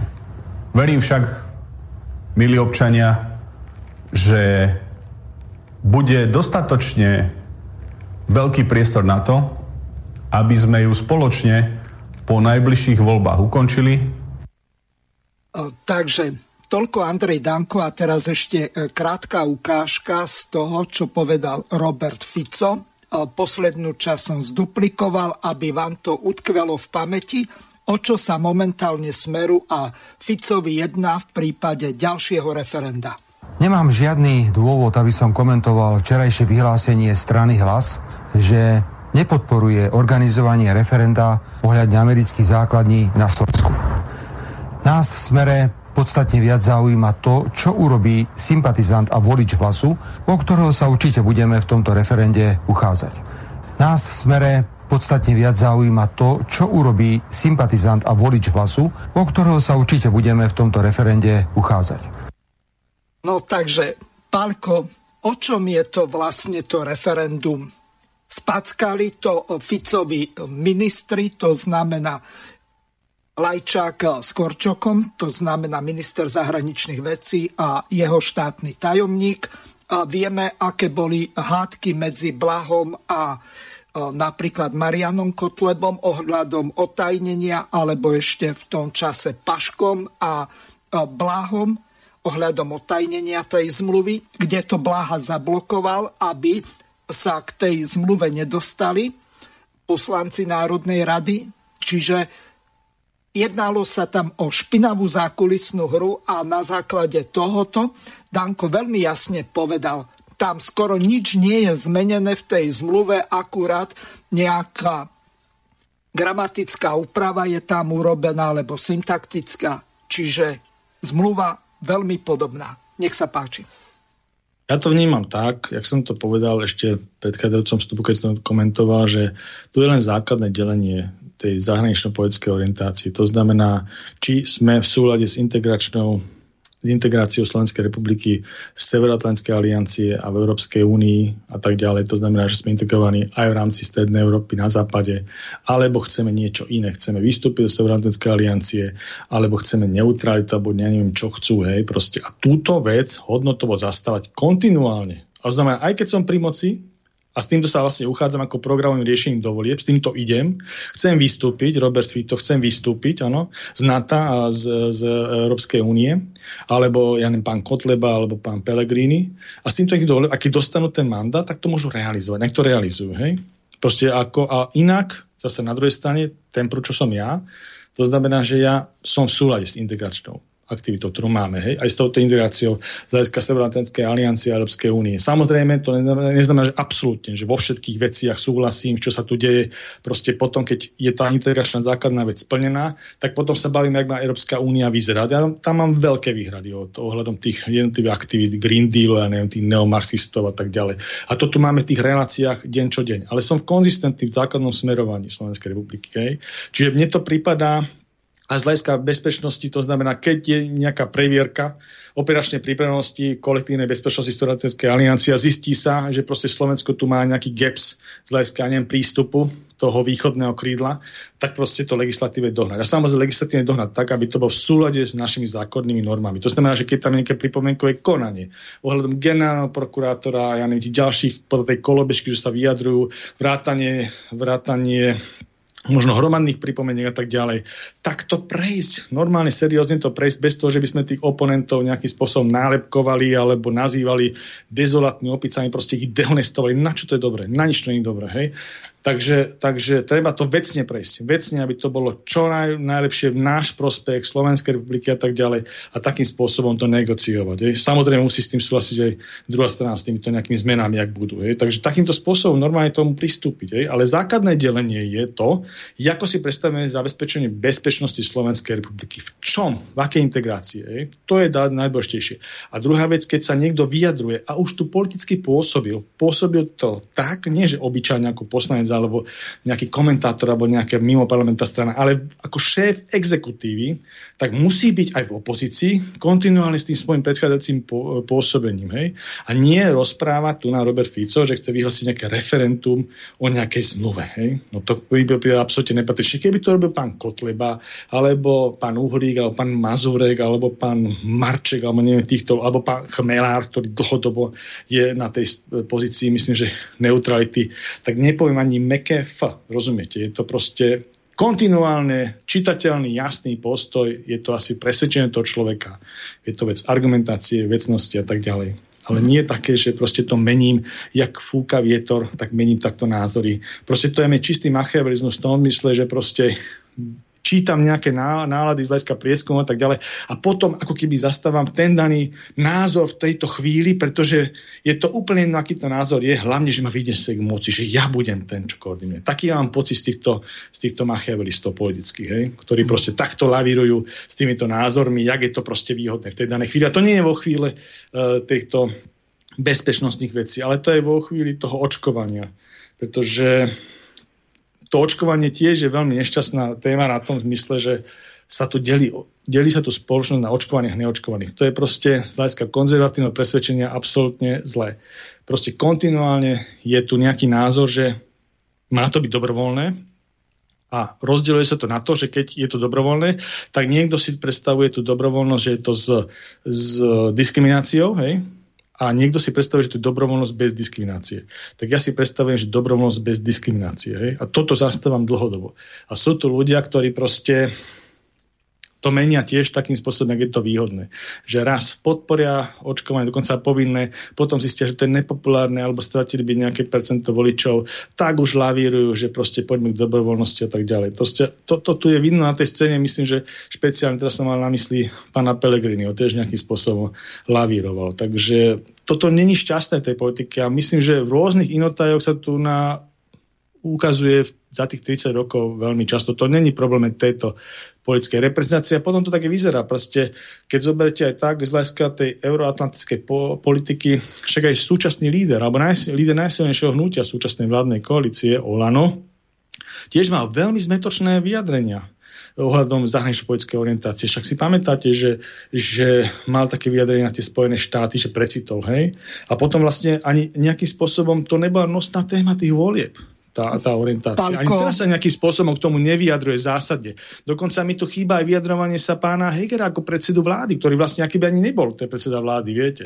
Alebo aj pani prezidentka. Takže tu nám chýba, alebo predseda parlamentu, traja najvyšší ústavní činitelia, nejaký spôsob by sa mali vyjadriť tejto veci zásadnej. To stanovisko Matoviča mám tu. Precitol som z toho, že USA sú garantom bezpečnosti a záruky medzinárodnej stability. Podľa môjho názoru USA sú dnes chaos svetovej politiky a nie jej majakom. Uvedomujem si, že toto je zásadný rozdiel voči tomu, s čím ma ľudia do parlamentu volili. No a teraz sa posunieme ešte trošku ďalej k sporu medzi Pellegrinim a Dankom, kde Danko povedal nasledovne. Pravda, že Slovensko, a opäť vďaka Slovenskej národnej strane, je s Českom, kde sme to aj koordinovali, posledný štát, kde nie sú prítomné vojska Spojených štátov amerických. Myslím si, a chápali to aj naši americkí partneri, že v kontexte udalostí, ktoré sú aj vám blízke, ja stále spomínam na fotografiu vášho otca, na toho hrdinského človeka pred tankom, máme skúsenosť so 68. rokom. A keď odchádzali Rusi v 89. roku, všetci sme si želali, aby skončila studená vojna, aby to Reagan s Gorbačovom dotiahli, aby už tu nikdy neboli cudzie vojska.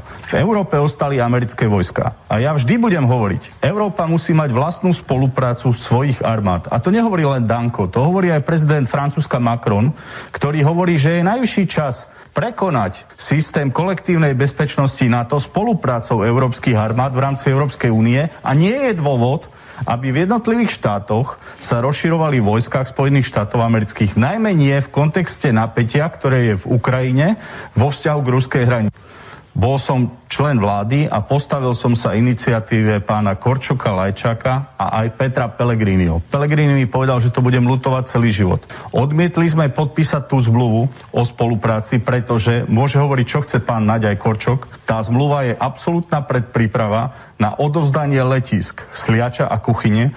Hovorí o rodinných príslušníkoch vojakov armády Spojených štátov amerických. Hovorí o mechanizme, hovorí o tom, že aká jurisdikcia sa bude používať, hovorí o colných výhodách, o daňových úľavách. Chcú nás dostať k tomu, aby sme im umožnili investovať do nášho majetku. Táto zmluva má byť na 10 rokov, až po 10 rokoch môže končiť. A ja sa pýtam, a musíme rokovať so Spojenými štátmi, aby bolo jasné. Ja chcem dobré vzťahy aj so Spojenými štátmi, aj s Rusmi. Vždy hovorím, že si Biden musí sadnúť s Putinom. A Pellegrini povedal v tej Kovalčičovej relácii, ktorá už nebola zo zákulisí, ale v priamom prenose toto. Zmluvy mali byť vyrovnané a mali by byť nejakým spôsobom partnerské. A nie jedna krajina by sa v zmluve mala dostávať do nejakého područia alebo menej cennej pozície.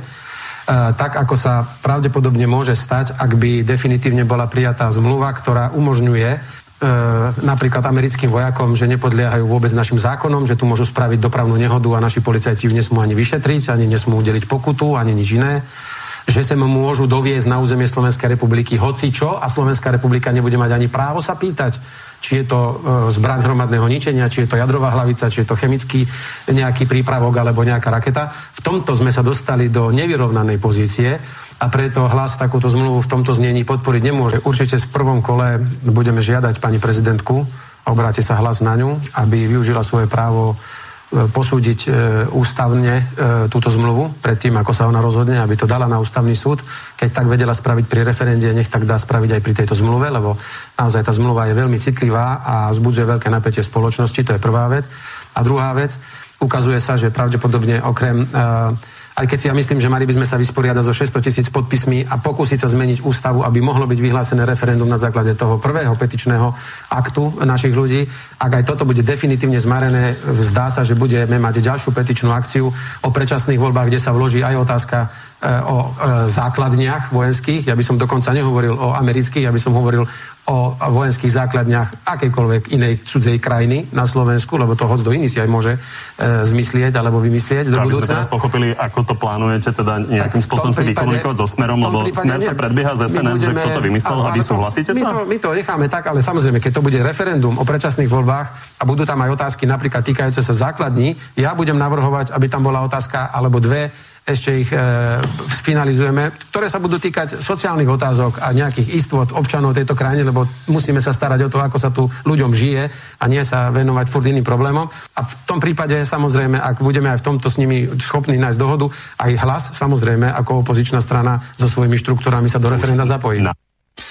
Takže chce Pele referendum, nechce Pele referendum. O čo sa tam vlastne hrá okrem tých voličov? Nech sa páči, Pelko. A myslím, že troška aj pán Pellegrini zamotá v tejto diskusnom príspevku. Tam samozrejme chýba troška aj z vlastnej protistrany. Opúšťame príspevky vlastne tej opozície a také jednostranne zameranej, ktorá chce nejakým spôsobom to prezentovať, tú situáciu. Asi bude výpovednejšie, keď sa ten návrh tej zmluvy medzi Slovenskou republikou a Spojenými štátmi dostane do parlamentu, tak tam bude musieť reagovať vlastne ten predkladateľ a tí obhajúcovia toho celého konceptu a tam sa ukáže aj tá druhá strana, lebo ja to nemám naštudovanú tú zmluvu. Takže Pálko, to by som povedala. Odporúčim vypočuť včerajšiu reláciu a takisto bol tam docent Fábry, jeden z tých oponentov tej zmluvy a takisto aj pani Micháliková, to je tá ďalšia partia okolo doktora Harabina a docenta Drgonca, čiže je tam dosť jasne to vysvetlené, alebo minulý týždeň v piatok bol Edo Chmelár u Borisa Koronyho, tak povedali toho dosť veľa. Čiže ohľadom tej zmluvy už je odtajnená, v podstate je pripomienkovaná, je naprosto jasné, Danko povedal, okrem nejakej semantiky, gramatiky sa tam nepomenilo nič, je to v podstate to isté, čo spackal v podstate Korčok a aj s Lajčákom, čo boli v podstate smeráckí nominanti, tak o čo sa tu hrá okrem tých voličov, to ja fakt nechápem. Tak uvidíme, ako dopadne potom jednak rozpráva samotné hlasovanie. Ale samozrejme, že pojem základňa, otázka, oni teda hovoria, že to nie sú základne žiadne, ani tá zmluva, hovoria o nejakej úprave tých letísk a prístupnenie nejakých tých užívania tých letísk, ale samozrejme necháme to na niekto nejakým spôsobom zdôvodňa, hlavne ministerstvo obrany, akým spôsobom. Ale základne ako také na Slovensku sú veľmi nepopulárny pojem. Však máme tu zo 68. okupáciu a dočasný pobyt sovietských vojsk 20-ročných, takže z toho pramenia celý ten zdržiavanie toho systému, ktorý sme tu mali, ten komunistický, totalitný. Takže, a predtým boli samozrejme okupácie iné a za vojny a ja neviem, ešte Rakúsko, Horsko a proste nejakým spôsobom súboj tú našu štátnosť a tak. Takže my máme k tomu ako spoločenstvo určite veľmi rezervovaný vzťah k týmto širakým základňam a pojitu, čiže radšej sme takí, že si to spravujeme sami. A druhá vec je, že aj z hľadiska nejakej potreby základní sú okolo nás štáty, ktoré s tým problém nemajú, to je odporné. Akože čo sa týka nejakej základní v Poľsku, tak tam nie, že by sa tomu bránili, oni to ešte chcú aj spolufinancovať. A takisto myslím, že Maďarsko má veľmi podobný postoj. A takže ako z hľadiska nejakého tohto potreby, povinnosti, alebo ja neviem, čo by som to nazval, nejaké skutočné základne, ale vravím, že podľa to ich predkladateľov toto nie sú základne, tak není na Slovensku nejakým spôsobom aj potreba. Ale necháme to na rozprávu, vravím, že ja tú zmluvu nemám načítanú, pre mňa to až taký význam nemá, no a uvidíme, ak dopadne rozpráva a potom samotné hlasovanie a keď bude splnené kvórum, tak prejde, keď nebude splnené kvórum, tak neprejde. Eduard Chmelár v tejto veci povedal nasledovné. Chmelár, vy ste iniciovali výzvu prezidentke Slovenskej republiky, aby dala posúdiť zmluvu dohodu o obrane z USA. Áno, pretože je nepochopiteľné, že hlavná veliteľka ozbrojených síl mlčí o najdôležitejšej téme dneška. Pričom podľa článku 102 Ústavy Slovenskej republiky toto je jej najdôležitejšia právomoc, čo sa týka ratifikácie medzinárodných zmluv, a my môžeme len tušiť, prečo to robí. V každom prípade tú výzvu som inicioval aj z toho dôvodu, že nás tlačí čas. V stredu zasadá vláda, môžeme očakávať, že tú zmluvu schváli, respektíve vláda ešte neschváluje, ona len vydá vyhlášku o prijatí tej zmluvy a ide to do Národnej rady. Možno už v ten istý deň. A podľa článku 125a ústavy môžete dať podnet na posúdenie, môže to dať vláda, ktorá to neurobi, alebo prezidentka, len dovtedy, kým sa to neposunie parlamentu. To znamená, že my máme nejaké 3 dni a prezidentka nás zabáva zástupnými problémami, detskými kresbičkami, dôchodcami, rozumej jej stabilnou voličskou základňou, detičkami v školách a podobne, ale my musíme vychádzať z toho, že čo je úlohou prezidentky republiky a aké sú jej ústavné povinnosti. Hej? A to je proste nielen neprimerané, to je dokonca škandalózne, ak hlava štátu mlčí. Keby to bol ktokoľvek iný, tak médiá po nej idú ako besné psi, že prečo mlčí, ale keďže ona je chránená osôbka, tak je ticho. Tú výzvu, pokiaľ viem, podpísali aj bývalí politici, bývalý ústavný právnik, docent Drgonec, Brigita Šmegnerová, Jan Čarnogurský. A Vladimír Pálko. Nebolo potrebné, alebo nebolo môjim cieľom teraz pre krátkosť času dať to napodpisovať množstvo ľudí. Chcel som, aby tam boli významné právne a politické autority, štátnici, ktorí rozumejú tomu, o čom je reč, ktorí pre ten štát niečo vykonali a ktorých autorita je v tomto smere nespochybniteľná. A prezidentka republiky by si nemala dať výzvu takýchto osobností za klobúk. To po prvé, ale po druhé, my naozaj čelíme zmluve, a to by si mali uvedomovať všetci títo Naďovia, Korčokovia a podobní, čo sú do toho zapletení, že toto sú nepremlčateľné veci. Ak spadajú, ako si myslíme, do oblasti vlastizrady, tak im nepomôže proste nič, nepomôže im skryť sa pred zodpovednosťou. Tá zodpovednosť si ich nájde. Aj normalizátorskí kolaboranti si mysleli, že to tu majú na večné časy, a tie sa skončili po niekoľkých rokoch. Takže mali by si aj oni uvedomiť, v čí prospech hrajú a jednoducho, koho je toto hra, pretože my nevedeli doteraz vysvetliť jedinú konkrétnu vec, ktorá je v tej zmluve v prospech Slovenskej republiky.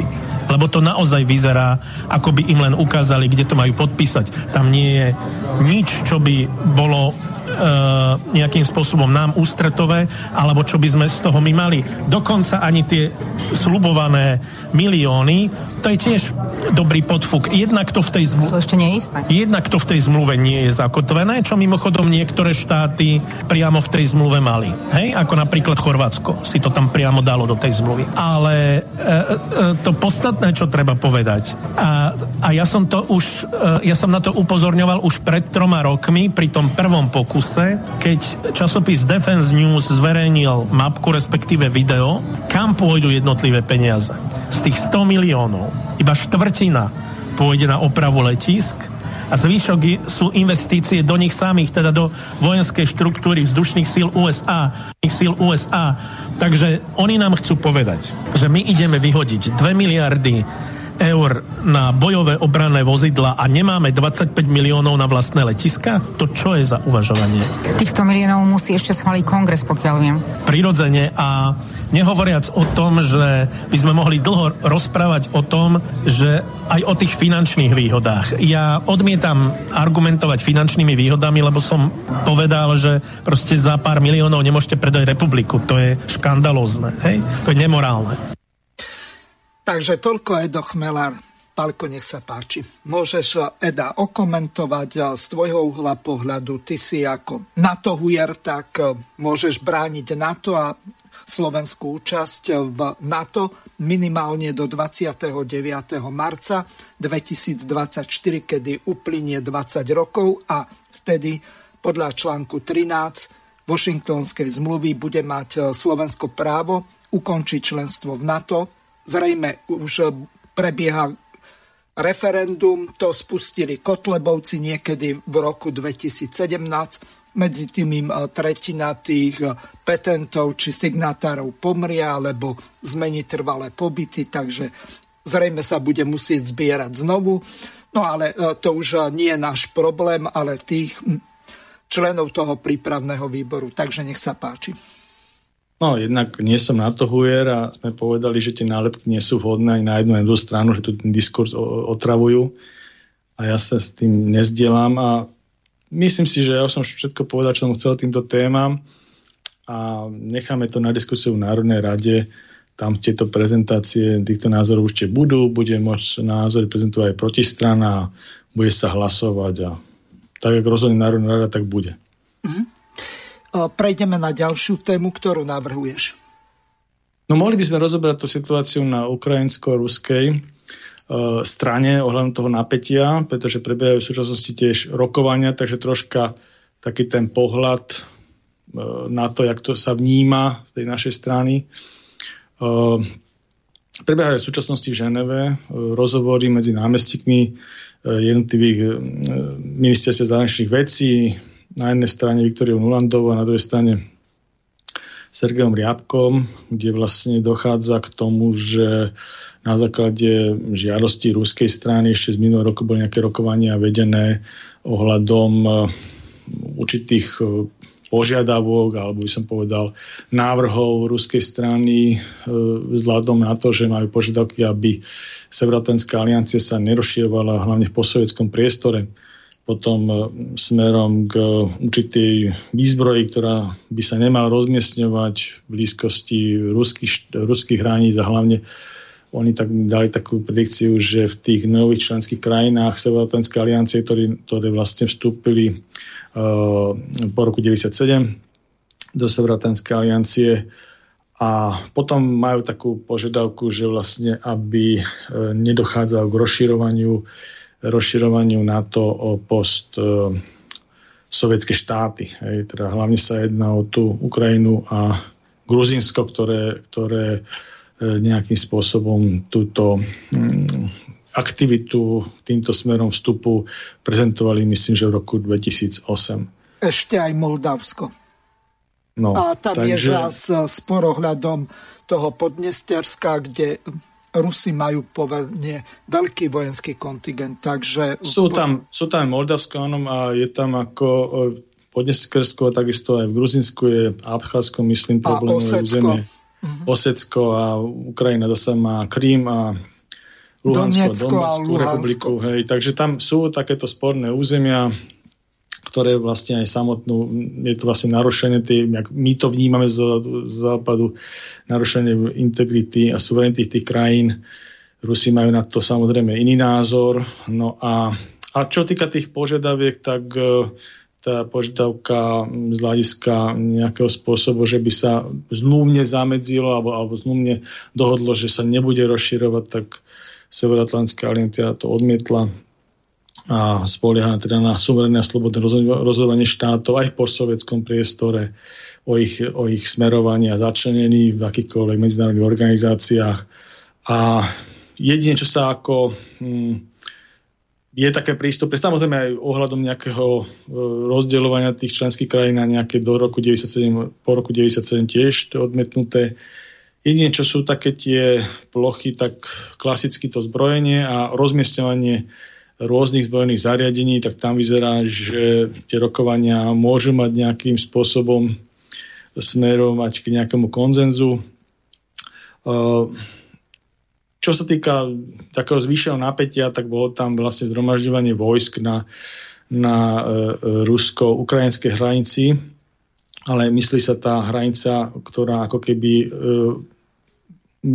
teda bolo pred Doneckou a Luhanskou republikou, nie v rámci toho zmeneného územia, čiže tam sa zhromažďovali vlastne na ruskom území ruské vojska, zhromažďovali sa na druhej strane aj ukrajinské vojska a bolo tam také nejaké vzájomné obviňovanie z nejakých tých aktivít zbrojných a neviem, smerom ostreľovacium alebo takýmto spôsobom. Aj také nejaké akcie tam boli prevedené, takže to zvyšovalo to napätie na hraniciach. Tiež je pravda, že aj Ukrajina mala nejaké výsuvy smerom k tomu, k tým Doneckej a Luhanskej republike ohľadom nejakej zákonodárskej iniciatívy na tom ich parlamente, že by počítali s nejakým prevzatím naspäť tých území, čo tiež by som povedal, začali Rusi vnímať ako porušenie minských dohôd. Zasa na druhej strane treba povedať, že tí šéfovia tej Luhanskej a Doneckej republiky Denis Pišilín a ten druhý teraz ma nenapadne, ak sa volá, tak oni vlastne tiež sa stali ruskými občanmi a vstúpili do strany toho jednotného Ruska. Takisto je tam taká iniciatíva zo strany Ruskej federácie, že umožnili aj všetkým tým ukrajinským občanom alebo občanom Luhanskej a Donetskej republiky vstúpiť do občianstva alebo požiadať o občianstvo ruské, ako automaticky, že sú vlastne na tom území, a takisto ako umožnili aj obchodovanie alebo prístup na ruský trh tým firmám, ktoré sú na týchto územiach dislokované. Čiže takéto opatrenia urobiť, treba povedať, že tam sa veľmi zhoršila v tých obidvoch republikách ekonomická situácia, tie podniky, ktoré tam boli, viac menej nefungujú a je tam aj veľký odliv ľudí. Niektorí išli nasmerom na Ukrajinu z tých území, niektorí išli smerom do Ruskej federácie, takže za lepším životom, jak sa hovorí. Takže tá nestabilita tých území vlastne sa prenáša aj na tomto bežnom živote. No a potom je tam klasický ten rozpor okolo Krymu, ktorý vlastne po tej krymskej anexii nikto neuznal, Krymskej federácii tú anexiu. Treba povedať, že ani Čína to neuznala. Myslím, že naposledy pán Lukašenko sa rozhodol, že to akceptuje, ale neviem, či aj právne, ale minimálne verbálne tú akceptáciu. Takže to sú tie sporné územia. Čo sa týka nejakého výhľadu, veľa sa tu skloňuje nejaká možná invázia Ruska. Skôr si myslím, že to nebude. Že je tam jednak západná Európa, západ ako taký, ústavy tých Spojených štátov na tých rokovaniach povedali jednoznačne, že proste zmenou územných alebo atak na tú súčasnú Ukrajinu už za týmto, čo už je teraz zmenené, okrem tej Luhanskej, Donetskej republiky a Krymu. A samozrejme, oni stále akceptujú, že to je ukrajinské, a teda akceptujeme to aj my ako Západ, ale keby došlo nejakého posunu ruských vojsk smerom na Ukrajinu ako takú, tak proste to absolútne neakceptujú a dojdú veľmi silné sankcie. Presne sa nešpecifikovali, ale je tam dosť veľký Palko, Nord Stream nebude sprevádzkovaný. To tvrdia aj Nemci, ak by Ruská federácia vstúpila na ukrajinské územie.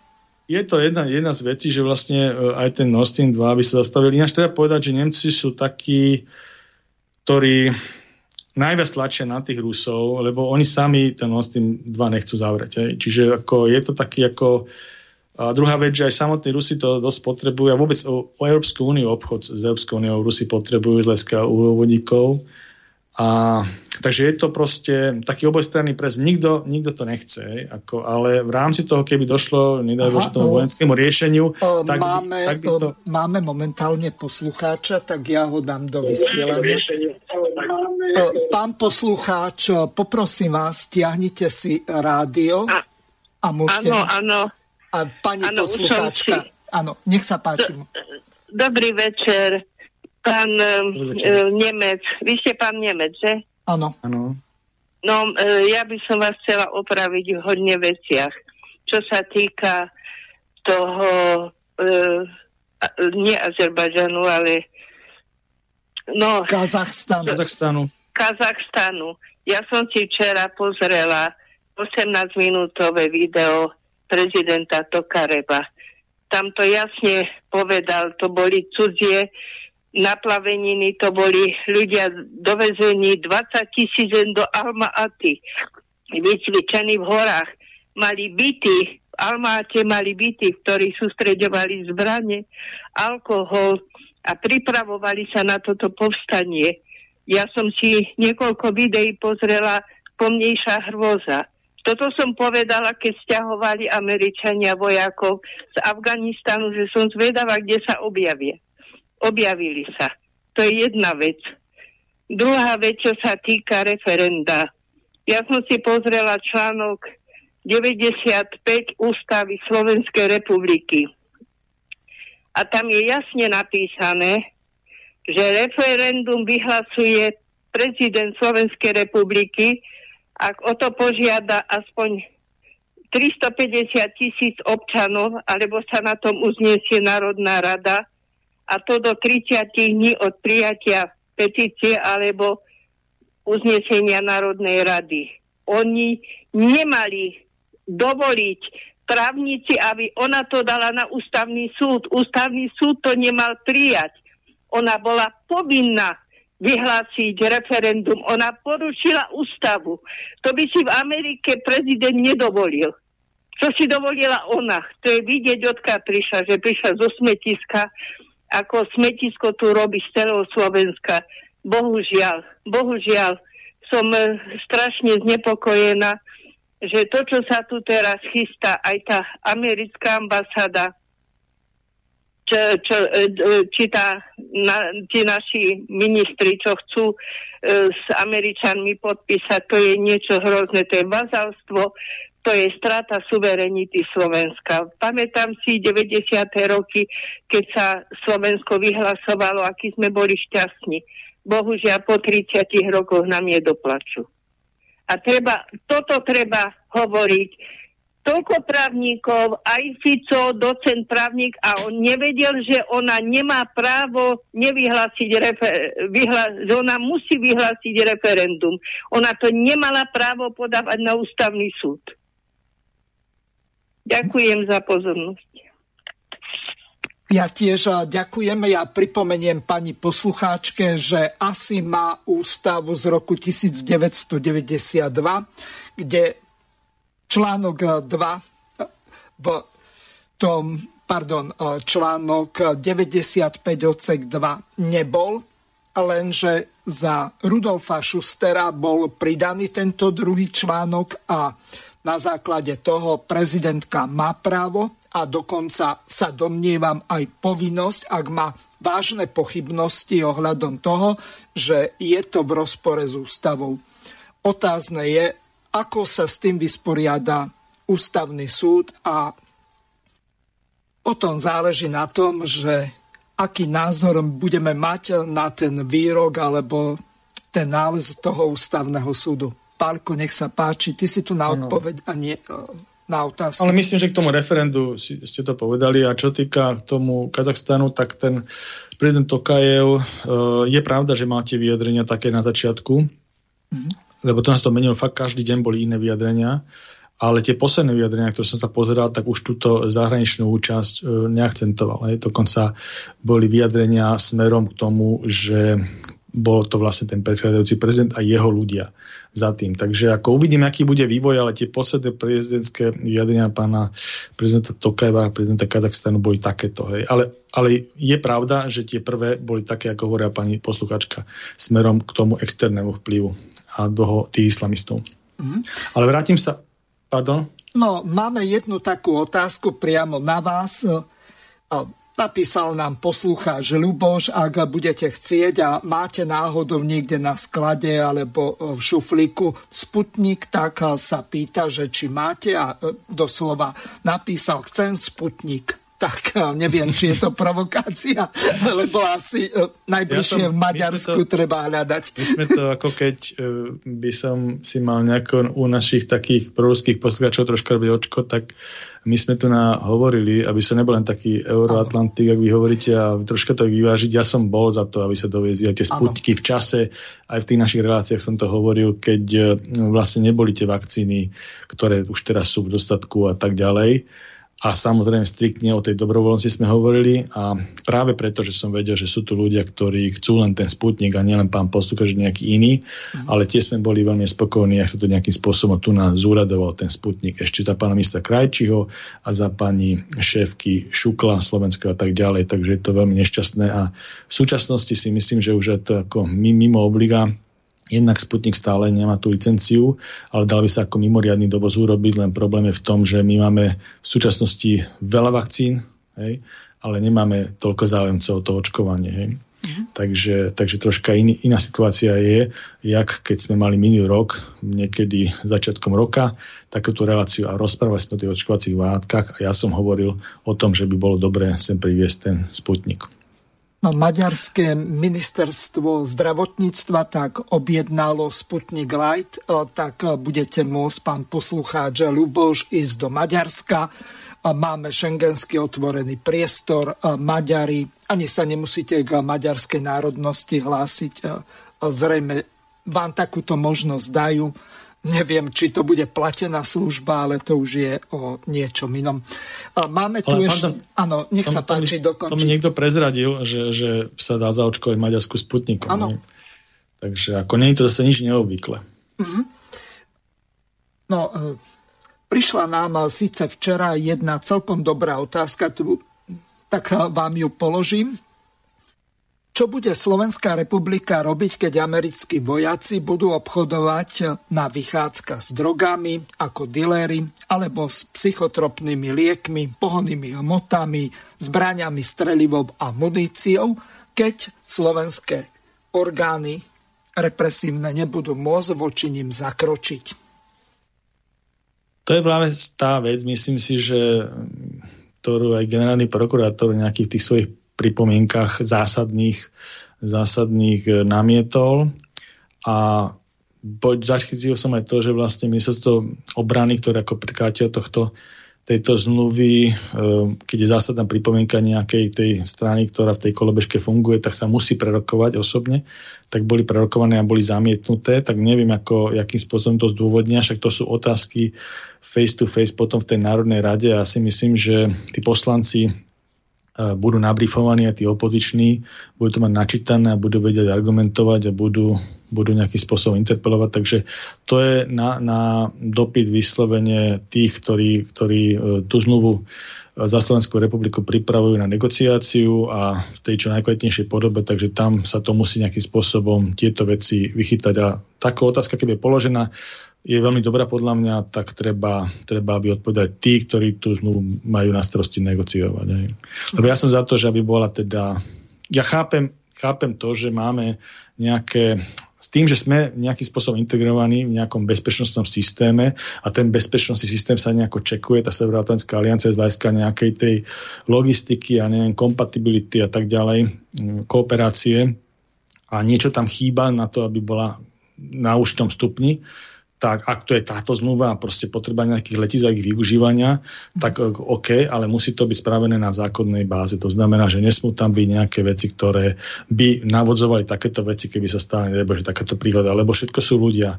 Aj tí ľudia, čo sem byli do zahraničia, sú len ľudia. No, takže to nemusí byť takéto, to môže byť aká autonehoda, niečo iné, jak sa to bude riešiť. No, takže ako, sú to veľmi praktické veci a ja ako som za to, aby sa to v rámci tej prípravy zmluvy urobilo tak, aby to bolo čo najlepšie. No. Dobre, tak sa. Kľudne sa vráte, ale napadla mi jedna vec, keď už hovoríme o tých Američanoch a to, čo urobili napríklad v roku 1998 v Taliansku zhodou okolností dnes na reporte, tak celkom dlhý článok je napísaný a podrobne sa tam rozoberá tá situácia, keď tí Američania sa tam hrali a podlietávali tú lanovku, ktorú pretrhli skrátka to lano. Zabilo sa tam 20 ľudí. Nakoniec boli veľmi mierne odsúdení tí piloti a tuším, že... Zo začiatku vôbec neboli odsúdení, niektorí boli sprostení viny v Spojených štátoch a nakoniec jeden z tých, tak ozvalo sa u neho svedomie, tak v podstate tých, ktorí svorne zatlkali, tak bonzol, tak nakoniec ten pilot dostal nejaký smiešný trest, tuším, že na pol roka. Tak to tak desne skončilo. Čiže za týchto okolností tak tu vystáva jedno obrovské nebezpečenstvo. Najmä tam, ja si to neviem predstaviť, že budú tam, povedzme nad mestami Banská Bystrica, Sliač, Kováčova, Zvolen si tam lietať v nejakej nízkej výške, lebo napríklad v tom Taliansku, tak podľa talianských zákonov, tak vojenské lietadla mimo výcvikových priestorov nemôžu lietať v nižšej výške ako 610 metrov. Oni to zdôvodnili tým, že mali pokazený výškomer. No, dajme tomu aj v Hejciach, čo spadlo slovenské lietadlo, aj to malo údajne pokazený výškomer. No tak takýto argument je dosť ošemetný, ale nechcem vám odoberať čas, pokračujte ďalej.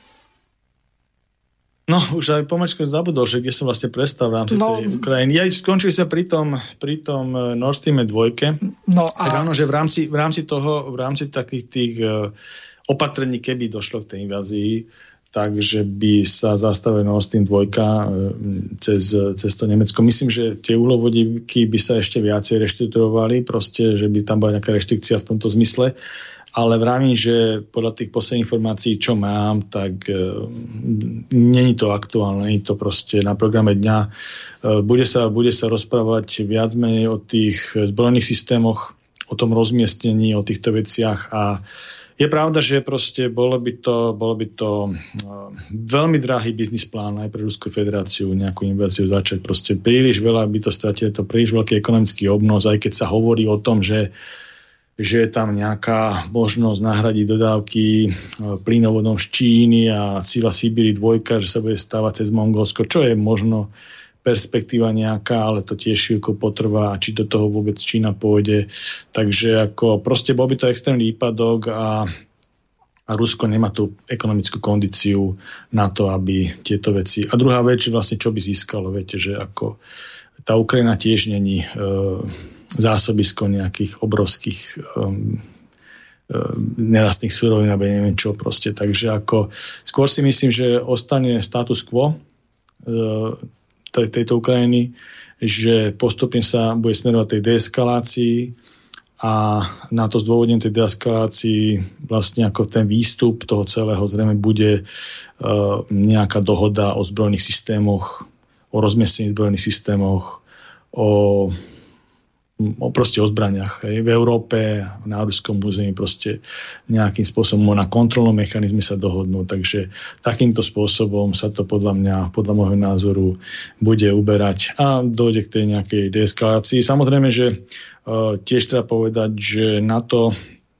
odmieta nejakým spôsobom sa vyhraniť tomu, že do budúcna by nikto nestupoval, ale tiež hovorí, že ani nevidí nejaký termín na vstup, hej, momentálne. To znamená, že nie je tam nejaký deadline. Hej. Takže ako to môže byť kľudne takéto voľné nazvanie, že by niekoho mohli prijať aj z tohto priestoru kľudne za 80 rokov. Hej. Čiže ako to tiež hovoria jedným vrzom. Čiže nie je to taká naliehavá výzva. No. Mhm. Takže myslím, že by sa to mohlo uberať týmto spôsobom a samozrejme, potom je tam aj množstvo ďalších takých vecí, že ten obchod s Ruskom, keby sa to ešte smerom k iným veciam posúvalo, by sa mohol rozvíjať, takže nie len takými negatívnymi reštrikciami, ale je tam priestor aj na isté príležitosti, aj obchodné a tak ďalej. Takže uvidíme, čo prinesie a samozrejme to sa nerozhodne behom jedného roka, to je vec na niekoľko rokov, takže myslím si, že sú to všetko otvorené otázky, ale záujme Slovenskej republiky je samozrejme, aby sme tu na východnej hranici nemali konflikt. Takže my všetko musíme robiť preto, aby sa urobilo mierové riešenie, lebo treba povedať, že to sa aj zdôrazňuje na tých rokovaniach medzi Ruskou federáciou a na tom, že tam jednoznačne obidve strany si uvedomujú tú strategickú zraniteľnosť. To znamená, že nie je tam vojenské riešenie týchto konfliktov, týchto dvoch celkov, Ruskej federácie a Severoatlantskej aliancie. A ďalšia vec, čo ešte zdôrazním, je, že aj v rámci OSN sa vlastne deklarovalo v spoločnom vyhlásení tá bezpečnostná päťka trvalých stálych členov Bezpečnostnej rady OSN, kde patrí Čína, Francúzsko, Rusko, Veľká Británia, Spojené štáty, že jednak budú brániť šíreniu jadrových zbraní. Ne? A ďalšia vec je, že všetky títo súčasné tých 5 krajín si jednoznačne uvedomuje, že jadrovú vojnu ako takú nemožno nikdy vyhrať a preto sa nesmie ani viesť. A uvedomujem si, že vlastne tá jadrová zbraň má hlavne slúžiť na nejaký odstrašujúci a obranný účinok, ale nie na to, aby sa s ňou riešili nejaké vojnové konflikty alebo proxy zastúpenia a tak ďalej. Čo sú veľmi dôležité vyjadrenia, zvlášť o dobe, kedy je nejaká eskalácia nejakého napätia medzi takými celkami, ako je Ukrajina a Rusko a ešte tam v proxy zastúpení rokujú Spojené štáty. Takže to sú veľmi dôležité vyjadrenia, ktoré by som povedal sú už takými prvými lakúsmi o tom, že dochádza k nejakému posunu a k nejakému takému vychladnutiu emócií a prechodu k takej už tej racionality, čo treba oceniť. No, vravím, že táto naša zmluvička so Spojenými štátmi je v tomto taká, povedzme, to sranda, aj keď pre nás dôležitá, má to svoje ráciu a musíme tu dodržiavať ten negociačný proces jej aj so všetkými tými diskusiami z rôznych strán. Dneska sme tu mali veľa príspevkov také, že proti, ale určite tá spoločnosť má aj také, čo sú za, ale tie tu až tak neodzneli a ja vravím, že v tomto smere mám v podstate taký vecný postoj, hej.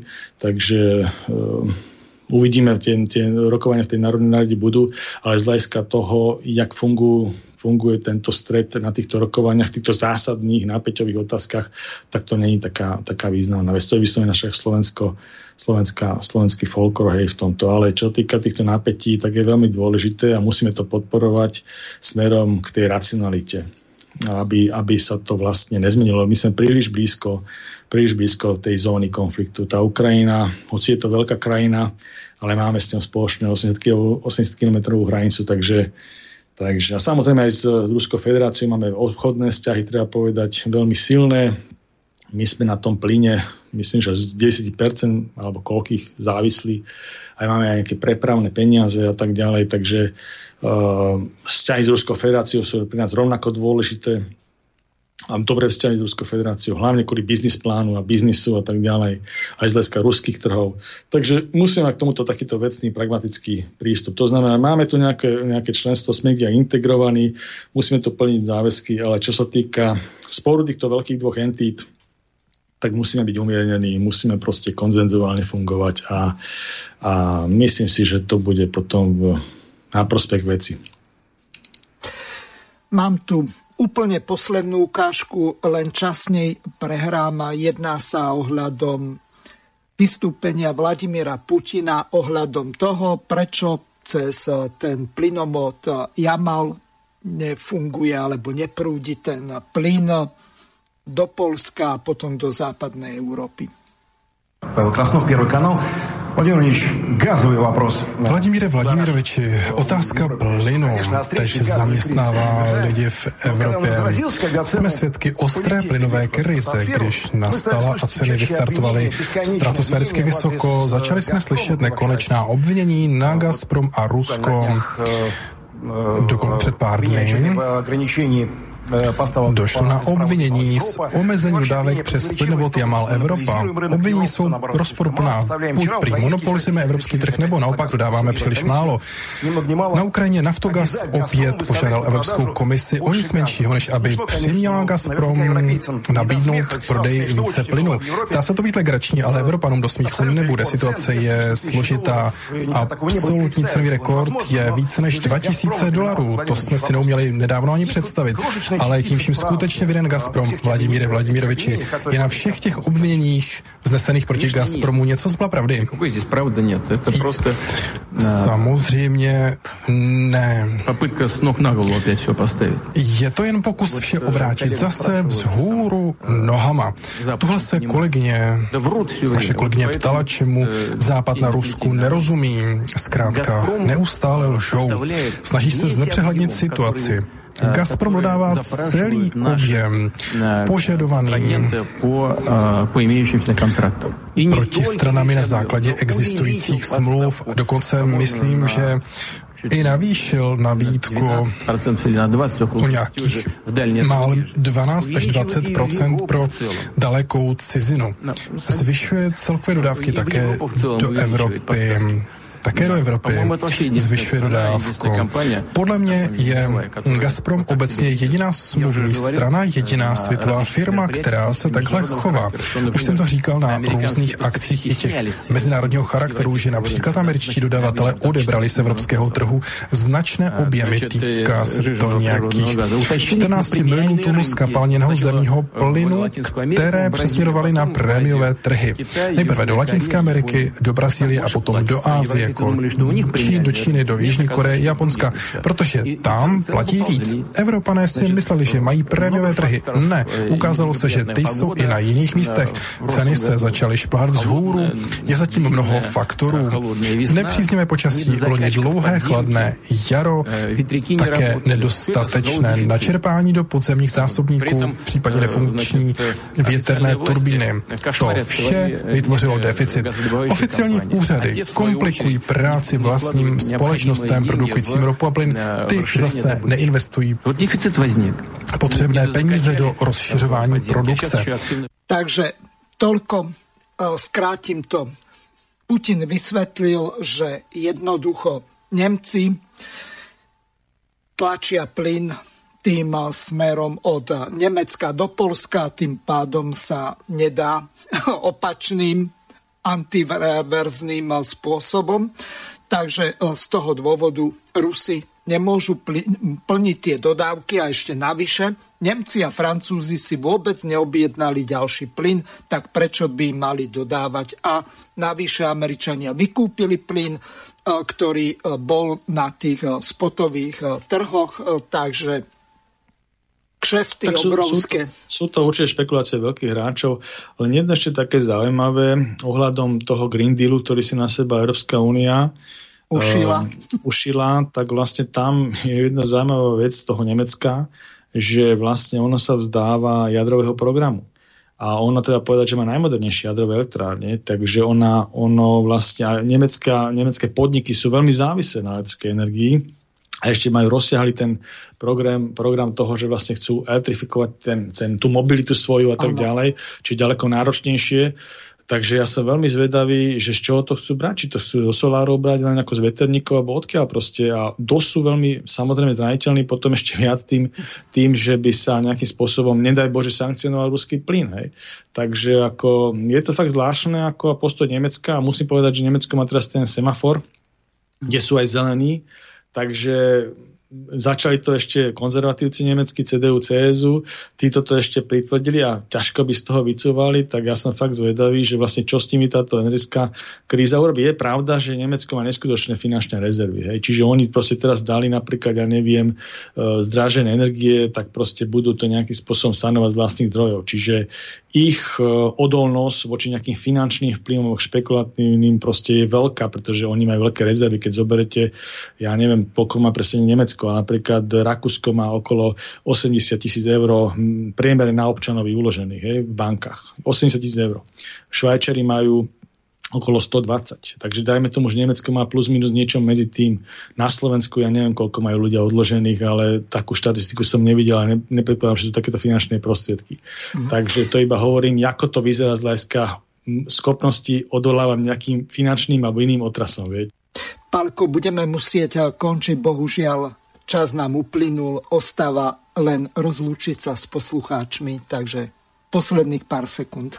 Tak ďakujem pekne, teším sa na budúce. Do počutia. Ja tiež do počutia. Vysielací čas dnešnej relácie veľmi rýchlo uplynul, tak sa s vami zo štúdia Banská Bystrica juh lúči moderátor a zvukár Miroslav Hazucha, ktorý vás touto reláciou sprevádzal.